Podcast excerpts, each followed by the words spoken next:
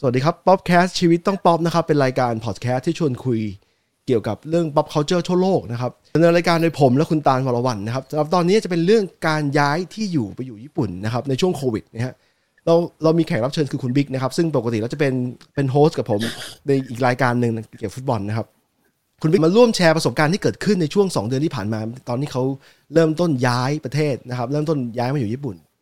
ต้องก่อนอื่นต้องถามบิ๊กก่อนเลยว่า มันอยู่ในไอเดียมาก่อนไหมการย้ายมาอยู่ญี่ปุ่นเนี่ย เอาจริงๆอะไม่ได้อยู่ในไอเดียขนาดนั้นคือคือเหมือนเป็นการคุยกันมากกว่ากับเมียว่าเออเนี่ยเราจะเลือกอยู่ที่ไหนดีระหว่างแบบไทยหรือว่าอยู่ที่ญี่ปุ่นอะไรเงี้ยอืมมันเป็นแบบช่วงที่แบบเหมือนชั่งน้ำหนักกันอยู่ อืมแต่พอดีเนี่ยไอตัวโควิดด้วยแล้วก็หลาย ๆ อย่างในประเทศไทยอะมันทำให้เรารู้สึกว่าเอ้ยการตัดสินใจที่แบบจะย้ายมาญี่ปุ่นอะ มันมีมากขึ้น อืมอีกอย่างคือหลังๆอะมันเป็นการคุยกันว่าเออเราไม่ได้เลือกชีวิตให้ตัวเองอะ อันนี้อาจจะแบบอาจจะไม่ไม่ไม่ไม่ได้แบบเป็นไอเดียลสำหรับบางคนนะเนอะแต่สำหรับเราคือเราไม่ได้เลือกชีวิตสำหรับตัวเอง แต่เราเลือกชีวิตสำหรับลูกอ๋อเรารู้สึกว่าถ้าลูกเราอะอ่ามามาโตที่ญี่ปุ่นอะ น่าจะมีคุณภาพชีวิตที่ดีกว่าโตที่เมืองไทยอะไรเงี้ยอืม I ก็เลย see เป็นการตัดสินใจว่า เออถ้าอย่างนั้นอะ เราย้าย เราย้ายมาอยู่ญี่ปุ่นแล้วกัน จังหวะไหนที่แบบ ที่มึงรู้สึกว่าแบบ ไม่ได้แล้วแบบเขาเรียกอะไรอะ final decision อะแบบว่าตัดสินใจเอาหันเอาละย้ายไปญี่ปุ่นดีกว่า ตอนที่ลูกเอ่อลูกเกิดสักพักหนึ่งแล้วหรือว่าไงใช่ใช่คือจริงๆอะลูกเกิดสักพักหนึ่งแล้ว จริง ๆ อยู่กับโควิดมาสักพักเลย มันไม่ได้แบบ ไม่ได้แบบมีโควิดปุ๊บเราตัดสินใจว่าเราจะย้าย แต่ว่ามันเกิดในกรณีว่าพอมันมีโควิด แล้วมันก็เริ่มมีการระบาดในเมืองไทยใช่ไหมอืมทีนี้เมืองไทยอะมันใช้วิธีการแบบเหมือนปิดทุกสถานที่อะไรเงี้ยอืมมันทำให้เอ่อเมียกูอะเลี้ยงลูกยากขึ้นตรงที่ว่าเขาไม่สามารถพาลูกแบบไปข้างนอกไปแบบเหมือนแบบ ปกติจะต้องแบบพาลูกไปเดินสวน หรือว่าพาลูกไปที่นั่นที่นี่เพื่อให้แบบไม่ได้อยู่แต่ในห้องอะไรเงี้ยอืม ยังไม่รวมถึงว่าเอ่อเป็นเรื่องอากาศอืมบางจังหวะมันก็จะมีเรื่องที่มันเอ่อเกี่ยวกับอะไรนะ PM 2.5 มีอะไรพวกแบบนั้นด้วยใช่ไหมอืมแล้วก็ไปรวมถึงเรื่องการเดินทาง เพราะว่าเวลาสมมุติว่าเขาจะไปไหนมาไหนเนี่ย ต้องเดินในแบบให้นึกถึงฟุตบาทเมืองไทย หรือว่าตามซอยในเมืองไทยอะ มันไม่ได้แบบมีที่ทางให้คนเดินได้แบบสะดวกขนาดนั้นอะไรเงี้ย หรือถ้าเกิดเขาใช้รถเข็นเด็กเนี่ย บางจังหวะเขาก็ต้องไปเข็น เข็นบนถนนเลยอะนึกออกใช่ไหมใช่ใช่กูผ่านเหตุซึ่การงณ์แบนั้บนมาพก่ออนอืมเพราะหลาย ๆ อย่างแล้วอะรวมรวมถึงเรื่องการศึกษาด้วยว่าอ่าหลัง ๆ เราก็จะเห็นคนที่แบบแชร์เกี่ยวกับบทเรียนในเมืองไทย หรือว่าเกี่ยวกับข้อสอบ หรือว่าเกี่ยวกับการเรียนการสอนอะไรต่างๆอะอืมเราก็รู้สึกว่าเฮ้ยไม่ได้ละไม่ไม่น่าจะโอเค ถามว่าจริง ๆ การศึกษาที่ญี่ปุ่นมันแบบดีไหม คือคนญี่ปุ่นเองเนี่ยจากจากที่คุยกับเมียนะอืมเมียก็บอกจริง ๆ การศึกษามันก็แบบไม่ได้ดีเลิศเลอ perfect อะไรขนาดนั้นหรอกอืมแต่ถ้าเกิดตอนเนี้ยเทียบกับเมืองไทยอะญี่ปุ่นมันก็น่าจะดีกว่าอืมฟังตาลตาลเคยไปเรียนญี่ปุ่นมาช่วงเวลาหนึ่งเนี่ยรู้สึกไงบ้างตอนนั้น ไม่ได้ถึงกับเรียนแบบเรียนอะเราแค่ไปฝึกงานที่ญี่ปุ่นเดือนหนึ่งสมัยตอนปีสามอ่าอืม แต่ก็พอจะรับรู้ได้นะว่าคุณภาพการศึกษาเขาดีกว่า เมืองไทยคือเราเป็นระดับมหาวิทยาลัยแล้วไงอืมแล้วเราก็เข้าไปฝึกงานในแลบของมหาวิทยาลัยที่ญี่ปุ่น เราแค่แบบเดินเข้าไปในแลบอะเราก็รู้ถึงความพร้อมของอุปกรณ์ แล้วก็อืมความพร้อมแล้วก็อ่าเขาเรียกอะไรความใกล้ชิดระหว่างตัวอาจารย์กับนักศึกษาที่เขาดูแล ก็เลยทีเนี้ยคิดว่ามันไม่สงสัยนะว่าถ้าจะเป็นการศึกษาระดับพื้นฐานอะ เขาก็น่าจะทำได้ดีกว่านั้นอืมเพราะว่ามันเป็นระดับที่เรียกว่าภาคบังคับ อย่างมหาลัยมันไม่ได้เป็นภาคบังคับใช่ป่ะเออถ้าไม่ใช่ภาคบังคับเขายังทำได้ดีขนาดนี้เราคิดว่าภาคบังคับเขาน่าจะปูพื้นฐานมันได้ดีอืมไม่ทีเนี้ยเราอะ ไปดูเหมือนแบบจริง ๆ ระหว่างนั้นอะตอนที่ยังอยู่ที่ไทยใช่ไหมมันก็จะมีช่วงที่แบบเราต้องแบบหาโรงเรียนให้ลูกหาเนอร์สรี่ให้ลูกหาโรงเรียนอนุบาลให้ลูกใช่ไหมก็คือแบบมองมองไว้ก่อนอะไรเงี้ยอืมแล้วเราก็มองว่าโอ้โหที่ดีๆที่แบบเหมือนสอนโอเคโอเค ในความรู้สึกเราอะค่าเทอมมันก็สูงอะของแล้ไทวยก็ใช่ไหมวิธีการใช่ แล้วก็วิธีการเรียนการสอนอะคืออย่างที่ที่เคยคุยกันแหละ เราก็เคยบอกว่าเฮ้ยเราอยากให้ลูกเราแบบเหมือนแบบ ได้เล่นอะ เหมือนได้ใช้ชีวิตอะอืมเออได้แบบทำนู่นทำนี่แบบไม่ต้องไป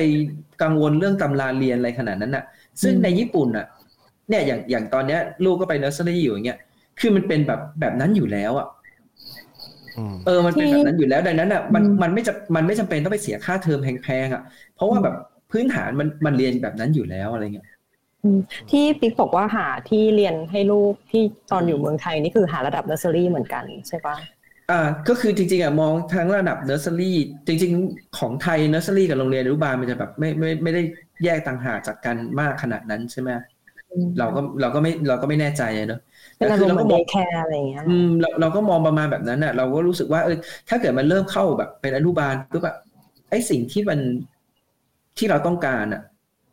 กลายเป็นว่าเราต้องจ่ายเป็นหลักแสนหรือแบบหลักหมื่นไปปลายๆหรืออะไรเงี้ย ในขณะที่นี่คือถ้าเกิดแบบลูกสาวเกินสามขวบปุ๊บอะคือรัฐบาลเขาอุดหนุนค่าเทอมให้ไงเราก็จะไปเสียแค่พวกค่าอาหารกลางวันค่านู่นค่านี่จิปาถะอะไรเงี้ย อืม อืม แต่ว่าที่เมืองไทยมันก็มีโรงเรียนที่ใช้ระบบญี่ปุ่นปะอันนี้บิ๊กได้ดูด้วยปะอ่า ถ้าเกิดเป็นแบบเหมือนญี่ปุ่นเลยอะแพงแบบอืมแพงสุดๆเลยขนาดคน ขนาดไม่ขนาดคนญี่ปุ่นอะที่มามาทำงานที่ไทยใช่ป่ะอืม เขาก็ยังบ่นเลยว่าขนาดเงินเดือนเขาสูงขนาดนั้นนะเขายังบ่นเลยว่าค่าเทอมมาแพงอืมอืมซึ่งเราไม่ต้องไปเทียบเลย แล้วจริง ๆอะเขา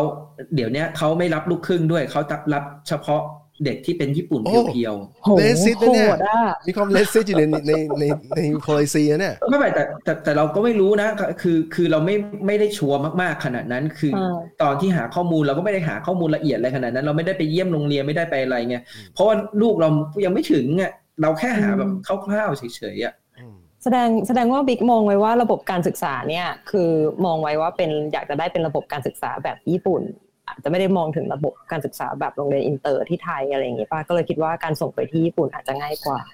ใช่ใช่ใช่เราเราอาจจะแบบไม่ได้มองถึงขนาดนั้นน่ะแล้วจริง ๆ แล้วจริง ๆ เรารู้สึกว่าจริง ๆอะเรียนภาคบังคับไปก็ได้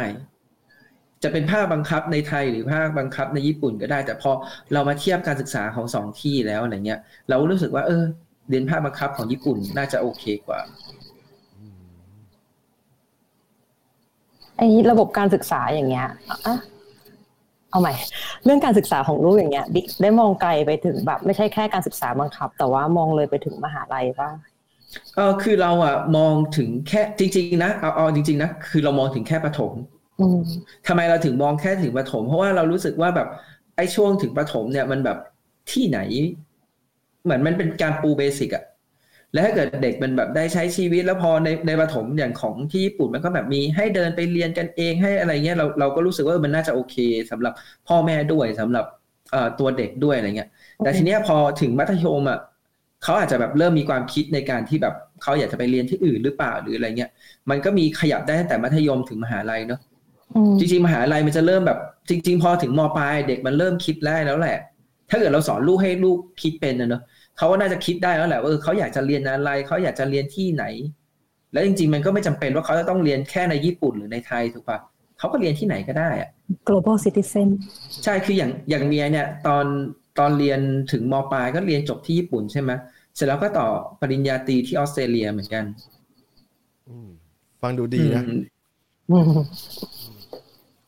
เขามีเพิ่งไว้ดูไว้เป็นข้อมูลของตัวเองด้วยเขาเขาไปเรียนเมืองไหนบิ๊กที่ออสเตรเลีย อ๊ะอะไรนะ Sunshine Coast อะไรสักอย่างปะควีนส์แลนด์เออเราเราเราก็แบบเรียกเมืองนั้นชื่อญี่ปุ่ไม่นได้เยแม่นเลยอะนะก็คงอย่างนั้นมั้งอืมเขาเป็นเขาเมียเข้าไปอะเป็น capital คือคือตอนที่โอ้โหบิ๊กบิ๊กจีบแฟนคนนี้เนี่ยบิ๊กใช้ภาษาอังกฤษคุยเลย แต่ไม่ได้ใช้ไม่ใช่ใช้ญี่ปุ่นหรือไทยถูกไหมใช่ใช่อังกฤษ ตอนนั้นเขายังอยู่อังกฤษเขาอยู่ญี่ปุ่นอยู่ ตอนที่คุยกันตเขาอนอแรยู่กญี่ปุ่น ใช่เขาอยู่ญี่ปุ่น คือจะบอกว่า มันโชคดีในแง่ที่ว่าเขาพอใช้ภาษาอังกฤษได้ด้วยเพราะว่ามันไม่อย่าบอกอย่าลืมว่าพอแล้วเขาเรียนจบปริญญาตรีที่ออสเตรเลีย คือถ้าถ้าไม่งั้นน่ะ คิดว่ามันจะยากขึ้นมาหน่อยไหมคือเราไม่แน่ใจเราคุกคีคนญี่ปุ่นไม่เยอะแต่ว่าเท่าที่เห็นมาใช้ใช้อังกฤษไม่ค่อยดีเท่าไหร่ ถูกป่ะโดยมันมันโดยมัน in ก็ต้อง general ยากอยู่แล้วแหละเพราะว่าสุดท้ายเราก็จะคุยกับเขาไม่ได้เออเพราะเราเราญี่ปุ่นไม่ได้เขาภาษาไทยไม่ได้ใช่ไหมเออถ้าไม่มีภาษาอังกฤษมันก็คุยกันไม่ได้อยู่แล้วอะเออ เป็นแรงขับเนอะ แต่จริงๆแรอะงขับเริ่มเริ่มต้นจริงๆอะไม่แรงขับด้วยอะไรแต่หมายถึงว่าจริงๆอะเริ่มต้นอะเราก็พูดอังกฤษไม่ได้นะไอ้คำว่าพูดอังกฤษไม่ได้คือ เราเรียนภาษาอังกฤษมาเนอะก็จริง ๆ ก็เหมือนกับเอ่อเด็กไทยทั่วๆไปอะที่เราเรียนภาษาอังกฤษมาตามภาคบังคับที่แบบเราเราอาจจะมีเออเบสิกภาษาอังกฤษในด้านแบบเอ่อคำศัพท์ หรือแกรมมาหรืออะไรเนี่ยที่โอเค แต่ว่าเราไม่ได้แบบสปีกเราไม่ได้พูดเยอะอืมทำให้เราเราไม่กล้าพูด แล้วก็ เวลาจะพูดเรานึกไม่ออกว่าเราจะพูดอะไรเอ้ยก็เท่ากับว่าการจีบแฟนคนนี้เนี่ยทำให้ได้ภาษาอังกฤษเป็นในตัวด้วยด้วยใช่ไหมอ้าวกูไปเทคคอร์สเรียนพูดภาษาอังกฤษโอ้โหทำไมไม่เทคคอร์สเรียนญี่ปุ่นนะไม่คือคือเราต้องเริ่มจากสิ่งที่เราแบบคุ้นเคยพป็ไงก่อนเออคุ้นเคยเอก่อนออย่างอย่างน้อยอย่างน้อยภาษาอังกฤษเราพอได้เงี้ยเราก็ไปไปต่อยอดเออเราขอให้พูดได้อะไรเงี้ย มันเริ่มมาจากว่าไม่มันเริ่มมาจากว่าจริง ๆ แล้วว่า ตอนนู้นอะยังไม่ได้เป็นแฟนกันไม่ได้อะไรเลยนะแต่ว่าเราเคยแบบส่งของขวัญให้เขาอะไรเงี้ย แล้วเขาอะอยากจะโทรมาขอบคุณ อ่า แล้วจังหวะเขาโทรมาขอบคุณอะ คือคุยกันสั้นมากเพราะเราอะไม่รู้จะพูดอะไร โอ้มาแล้วเราก็รู้แล้วว่าเฮ้ยไม่ได้แล้วถ้าเกิดแม่งยังเป็นอย่างนี้อยู่อะแบบไม่โอเคอะเราต้องพูดได้บ้างอะ โอ้โห คือจริงๆอะในในในหัวนึกออกนะว่าเออ มันต้องสับประมาณนี้ประมาณเนี้ย แต่เราไม่เคยเรียงเป็นประโยคอะอืมแล้วเวลาพูดแบบเร็วๆอะบางทีเรานึกไม่ทัน อืมอืมประมาณนั้นแหละ เวลาทะเลาะอะไรอย่างเงี้ยหรอเถียงไม่ทันเออแล้วมีทะเลาะกันบ้างไหมอันนี้อันนี้ถามส่วนตัวไปนิดนึงไหมไม่ไม่ไม่เป็นไรไม่เป็นไร ทะเลาะมันก็มี มันก็มีทะเลาะกันบ้างอยู่แล้วแหละ ตามปกติทั่ว ๆ ไปอะไรเงี้ยแต่การทะเลาะจะไม่รุนแรงเพราะเพราะว่าอ่า ข้อจำกัดทางภาษาด้วยเปล่าเดี๋ยวได้เป็นคนไทยด้วยกันสมมติอาจจะเป็นไปได้ อาจจะเป็นไปได้ก็จริงอืมจริงๆอาจจะเป็นไปได้อ่าด้วยความที่จริง ๆ ถ้าเกิดเนี่ยเป็นเพื่อนกันอะจะรู้อยู่แล้วเราสะบดเก่งมากเลย อืมเออ แต่พอแบบคุยด้วยภาษาอังกฤษอะเราไม่ค่อยสะบดไงเพราะมันอืมมันไม่มีคำสะบดที่แบบเราพูดติดปากอะไรขนาดอืนั้นมอะมาเทคคอร์สไม่เป็นไรไม่เป็นไรเอออีกอย่างอีกอย่างก็คือจริง ๆอะเป็นคนแบบไม่ไม่ค่อย ไม่ค่อยอยากจะเถียงเมียเท่าไหร่อะไรเอเงี้ยอทำถูกแล้วเพื่อนเราเรารู้สึกไม่เอาเอาจริงๆนะคือมันอาจจะดูแบบไม่โอเคหรอกก็คือจริง ๆ ถ้าเกิดเขาผิดแล้วควรจะเถียงอะไรบ้างใช่ไหมแต่ว่าจริง ๆ ก็เรารู้สึกว่าชนะไปมันก็ไม่มีประโยชน์อะโอ้โหประเสริฐมากเลยเพื่อนตั้งแต่เมื่อวานแล้วตั้งแต่รายการเมื่อวานแล้วคือรายการเมื่อวานบิ๊กบอกว่าบิ๊กไม่ค่อยเปิดฮีเตอร์กลางวัน เพราะว่าจะช่วยประหยัดค่าไฟให้เมีย ตอนนี้ วันนี้ก็บอกก็ไม่เถียง ต่อให้เขาผิดแล้วก็ไม่เถียง โอ้ยเป็นความประเสริฐที่หาได้ยากมาก ไม่ไม่ไม่ใช่แต่ว่ามันไม่ใช่ทุกเรื่องทุกอย่างนะอ่าบางอย่างที่เรารู้สึกว่าเออเราจะต้องบอกแล้วก็บอกอ๋อโอเคไม่จริง ๆ มันคือ ถ้าเรายอมไปก่อนแล้วเราคุยทีหลังอะ ทุกอย่างมันจะซอฟต์ลงอืมอืม ใช่ป่ะพี่โอ้โห ใช่ใช่ใช่อันนี้ต้องแล้วก็เทคแอดไวไม่ซ์แต่ตามแล้วไม่ไม่แต่คือจริงๆอะไม่ใช่แบบไม่มีทะเลาะกันไม่มีเถียงกันนะอืมมันก็มีบ้างแหละ แต่ว่าอืมถ้าเกิดสมมุติว่าเราคิดได้อะเราจะเออเราจะยอมเราจะแบบอะพอแค่นี้แหละ เราโอเคเราเข้าใจแล้วอะไรเงี้ยหรือว่าอะไรก็ว่าไป อืมอืมอ่าตามมีมีอะไรจะเสริมอีกไหมเกี่ยวกับอืมบิ๊กได้พูดไปหรือยังว่าได้ย้ายมาญี่ปุ่นนานแค่ไหนแล้วอะเออ เราอะทำเรื่องตอนเดือนไหนจำไม่ได้แล้วแหละ แต่ว่าคือสตาร์ทเริ่มต้นมาเนี่ยก็คือมาตอนเดือนกันยาอืมแต่ว่าเอาขบวนการตอนแรกก่อนเนอะขบวนการตอนแรกอะเราต้องทำแบบพวกวีซ่าก่อน เพราะว่าในช่วงโควิดด้วยเขาไม่อนุญาตให้แบบบินไปมาได้สะดวกอยู่แล้ว ดังนั้นคนที่จะมาได้เนี่ยอ่าถ้าเป็นวีซ่าครอบครัวเงี้ยจะบินมาได้ อย่างแรกก็คือเราต้องไปทำเป็นวีซ่าครอบครัวก่อน มันซึ่งต่างกับท่องเที่ยวยังไงอะมันต่างกับท่องเที่ยวยังไง ของครอบครัวก็คือต้องแต่งงานกับคนญี่ปุ่นอะไรอย่างนี้ใช่ไหมมันเหมือนแบบ มันเหมือนมันมีเหตุจำเป็นที่จะต้องมา คือถ้าเกิดเป็นวีซ่าท่องเที่ยวมันคือ คุณยังไม่มีเหตุจำเป็นไงมันเป็นการเที่ยวอะไรเงี้ย คือวีซ่าท่องเที่ยวเขาปิดเลยถูกไหมตามตามความเข้าใจกู ตอนนี้ตอนนี้นะยังตอนปิดนี้อยู่เหมือนจะปิดอยู่ใช่เหมือนจะไม่มีวีซ่าท่องเที่ยวจะมีวีซ่าแบบพวกทำงานพวกอะไรอย่างนั้นมากกว่าเออที่เกี่ยวกับความจำเป็นอะอืมใช่แล้วทีเนี้ย เออ เราก็รู้ว่าเออพวกนี้เอกสารมันเยอะแยะแน่นอนอะไรเงี้ย เราก็เลยไม่ทำเองเลยสักอย่าง เราก็เลยไปจ้าง เราก็ไป search นี่แหละ หาเออใครแบบ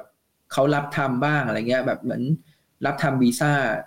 แต่งงานญี่ปุ่นอะไรเงี้ย แล้วเราก็ไป search มา แล้วก็เจออยู่เจ้าหนึ่ง แล้วเราก็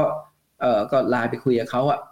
แล้วเขาก็ดำเนินการให้เขาก็จะบอกมาเองแหละว่าเออต้องเตรียมเอกสารอะไรบ้างยังไงยังไง แล้วก็ให้เขาดำเนินการให้หมดเลยถามให้หนึ่งเพื่อนการจ้างเนี่ย มันใช้เงินเยอะไหม มันมันต้องจ่ายทั้ง fee ค่าค่าค่า service ค่าบริการแล้วก็เออเราค่าจ่าย fee รัฐบาลรวมๆทั้งหมดอะเออเออเราจ่ายรวมๆทั้งหมดเนี่ยประมาณสองหมื่นบาทอืมก็ถือว่าไม่เยอะมาก not นะ bad เนาะเออไม่ถือว่าไม่แพงมาก ถ้าเป็นกรณีนิวซีแลนด์กับออสเตรเลียน่าจะแพงกว่านี้ อืมก็คือเนี่ยเขาทำให้หมดเลยนะ แล้วก็ เอ่อรวมแบบไอ้ค่าส่ง เพราะว่ามันต้องส่งเอกสารมาที่ญี่ปุ่นด้วยอะไรด้วยใช่ไหมอืมมันต้องมีแปลแปลเอกสารมีเดินเอกสารอะไรเงี้ยคือสิ่งที่เราทำเราแค่เอ่อกรอกรายละเอียดส่ง เตรียมเอกสารให้ครบตามที่เขาต้องการ แล้วก็เอ่อจัดใส่ซองแล้วก็ส่งไปให้เขาที่บริษัท เพราะว่าช่วงนี้ก็โควิดอีกอะเราก็ไปบริษัทเขาไม่ได้อะไรเงี้ยก็ให้ messenger ไปส่ง แล้วเขาก็ไปจัดการจัดการจัดการอะไรให้เสร็จแล้วพอถึงเวลาปุ๊บได้วีซ่าเราก็ไปรับเล่มพาสปอร์ตก็เสร็จแหละ กระบวนการนานรอนานไหมเออกระบวนการนานไปตั้งแต่ตั้งแต่เริ่มติดต่อคนนี้จนถึงเขาทำจนช่วยจนจนเออจริง ๆ ของเราประมาณสองเดือนสองเดือนก็ไม่นานมากนะไม่นานมาก ใช่คือถือถือว่าเร็วจริง ๆอะอ่ามันจะมีต้องแบบไปขอใบพำนับในญี่ปุ่น ซึ่งมันจะต้องแบบเตรียมเอกสาร แล้วก็ส่งเอกสารมาให้ทางทางเมียเนี่ย เป็นคนไปเดินเอกสารในญี่ปุ่นอืมอืม แล้วปกติอะเขาบอกว่าไอเอกสารตัวเนี้ยมันต้องใช้ระยะเวลาประมาณสักสองสามเดือน ที่ไปอ่านมาคนส่วนใหญ่อะจะอยู่ที่ประมาณสามเดือน บางคนซวยๆหน่อยก็ห้าเดือน ก็คือระหว่างนั้นอะคือเรารออย่างเดียวเลย ไม่รู้ว่าแบบจะได้เมื่อไหร่ แต่ไม่รู้ว่าโชคดีหรือว่ายังไงนะเราเดือนเดียวก็ได้แล้วอะไรเงี้ยอืมดีมากโชคดีมากจริง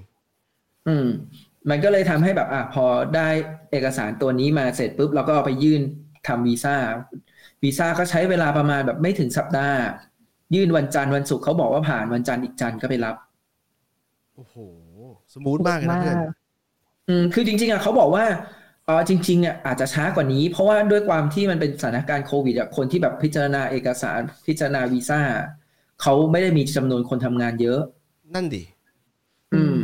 ก็เลยบอกเอออาจจะโชคดีแหละ ก็ตามกระบวนการของเขาแล้วเออเราได้เร็วอะไรเงี้ย อืมแล้ว relationship มัน genuine ด้วยป่ะแบบมีเอกสารรับรองครบอะไรอย่างเงี้ย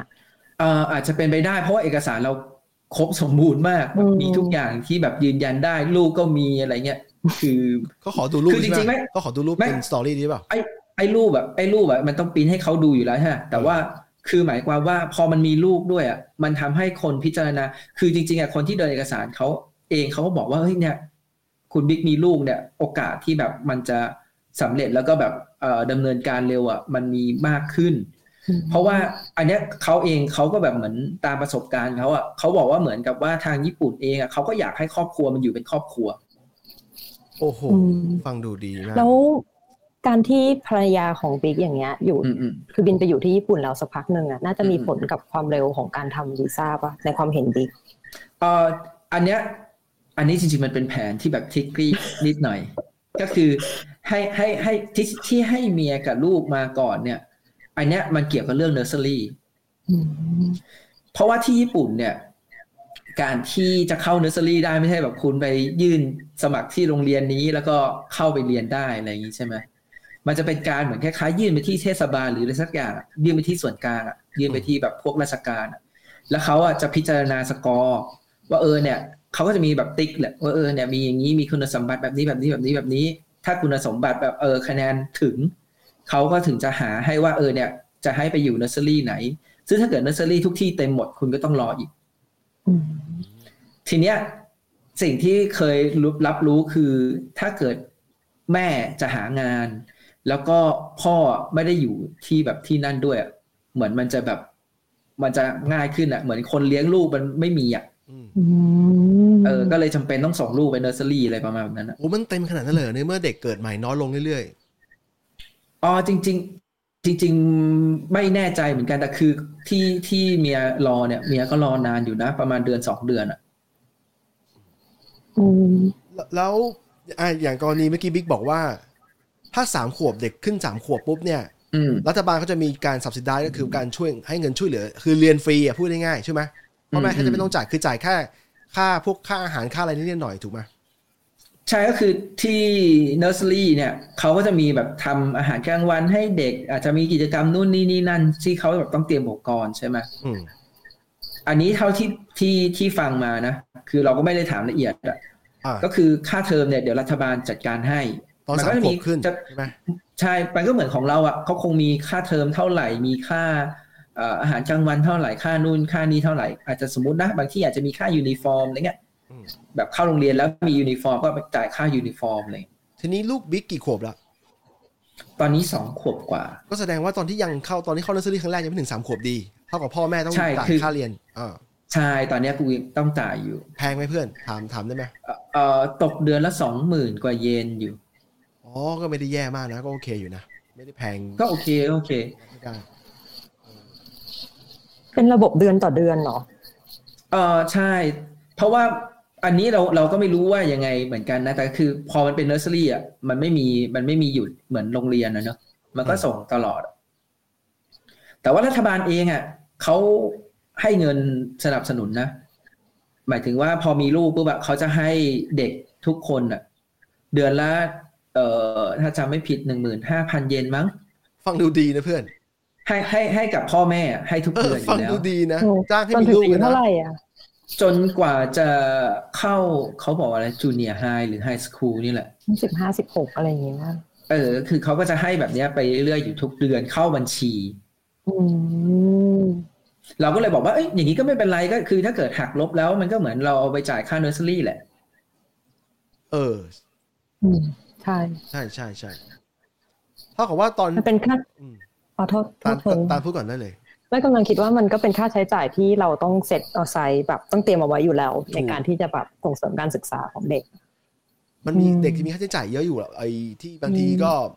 มองไม่เห็นน่ะ แต่ต้องพ่อแม่ก็จ่ายยิบจ่ายย่อยไปเรื่อยๆอยู่แล้ว ตอนที่เรามีลูกเนี่ย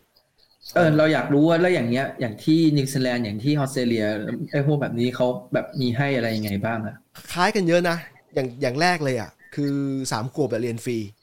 เรียนฟรีอืมแต่ว่ามันจะมีบางโรงเรียนที่เป็นโรงเรียนทางเลือกอ่าที่มันมันจะมีค่า fee ที่เก็บมาจากแบบ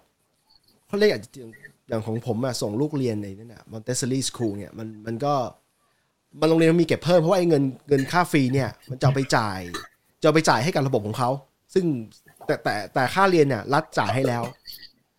เออก็คือถ้าเกิดเราเราไม่เรียนโรงเรียนโรงเรียนเนี้ยโรงเรียนโรงเรียนทั่วๆไปเนี่ย มันก็จะฟรีจริงๆแล้วไม่ใช่โรงเรียนหรอกมันเป็นมันเป็นที่ที่แบบเออจะว่าโรงเรียนก็ได้ มันมันจะเป็นการเข้าไปมันมีสองแบบแบบแรกคือ play base play base ก็คือไปเล่นอย่างเดียว แล้วก็มีคนดูแลกับอีกแบบหนึงคือแบบเนี้ยแบบที่มีกิจกรรมให้ทำอะ เช่นอ่าพาไปพาไปดูรถไฟทัก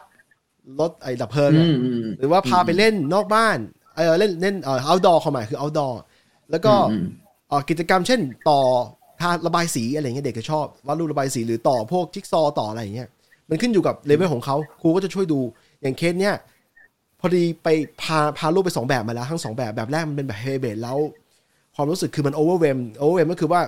เด็กมันเยอะเด็กมันเยอะมากเพราะว่าโรงเรียนเนี่ย business model คืออยากให้เด็กเข้ามากที่สุด เขาแต่งให้โรงเรียนสวยมากดูดีมากนะ ทั้งข้างอืมข้างนอกทั้งข้างในเนี่ยแต่เด็กเยอะมากแล้วมัน overwhelm ครูก็ไม่พอ คือเห็นเห็นความไม่พอเราก็เลยรู้สึกว่า แบบนี้ไม่น่าจะเหมาะกับลูกเราเพราะลูกเรารู้สึกเหนื่อย เพราะว่ามันเล่นเล่นอืมเล่นเยอะมากอีกแบบหนึ่งก็คือกิจกรรม ซึ่งครูดูแลอย่างใกล้ชิดเลย เขาจะคอยดูอืมเหมือนเหมือนช่วยช่วยแบบเป็นพี่เลี้ยงแต่ว่าคอยดูอะแล้วจะเป็นครูที่มีประสบการณ์ด้วยแต่ละคนเนี่ยประสบการณ์สูงก็เลยเออก็เลยคิดเลือกเลือกแบบนี้ เออ ส่วนรัฐเนี่ย คือรัฐเนี่ยเขาจะเขาเขาจะพิจารณาเรื่องเรื่องเงินเนี่ยเขาจะพิจารณาตัวให้พ่อแม่ส่งเขาจะมีสิเอ่อข้อมูลหมดอะว่าแต่ละคนน่ะเอ่อเป็นฐานข้อมูลจาก IRD ก็คือพูดเปรียบเทียบกับไทยคือสรรพากรพอเขาพิมพ์ข้อมูลปุ๊บเขาจะรู้เลยว่าเขาจะเอาเงินมารีเทิร์นพ่อแม่เท่าไหร่ เขาเรียกแท็กเครดิตเพื่อเพื่อเพื่อเอาเงินกลับมา คือกลับมาให้พ่อแม่อืมเพราะว่าที่เนี่ยวิธีการเก็บภาษีเนี่ยคือเก็บเก็บทุกคนทุกบาททุกสตางค์ต่อให้ได้เงินน้อยก็จะเก็บแต่ว่าถ้าเกิดเงินน้อยเนี่ยสุดท้ายแล้วเนี่ยมันจะไปหักลบอย่างบางอย่างจนจนได้คืนมาอยู่ดีอืมอะไรแบบนี้เป็นต้น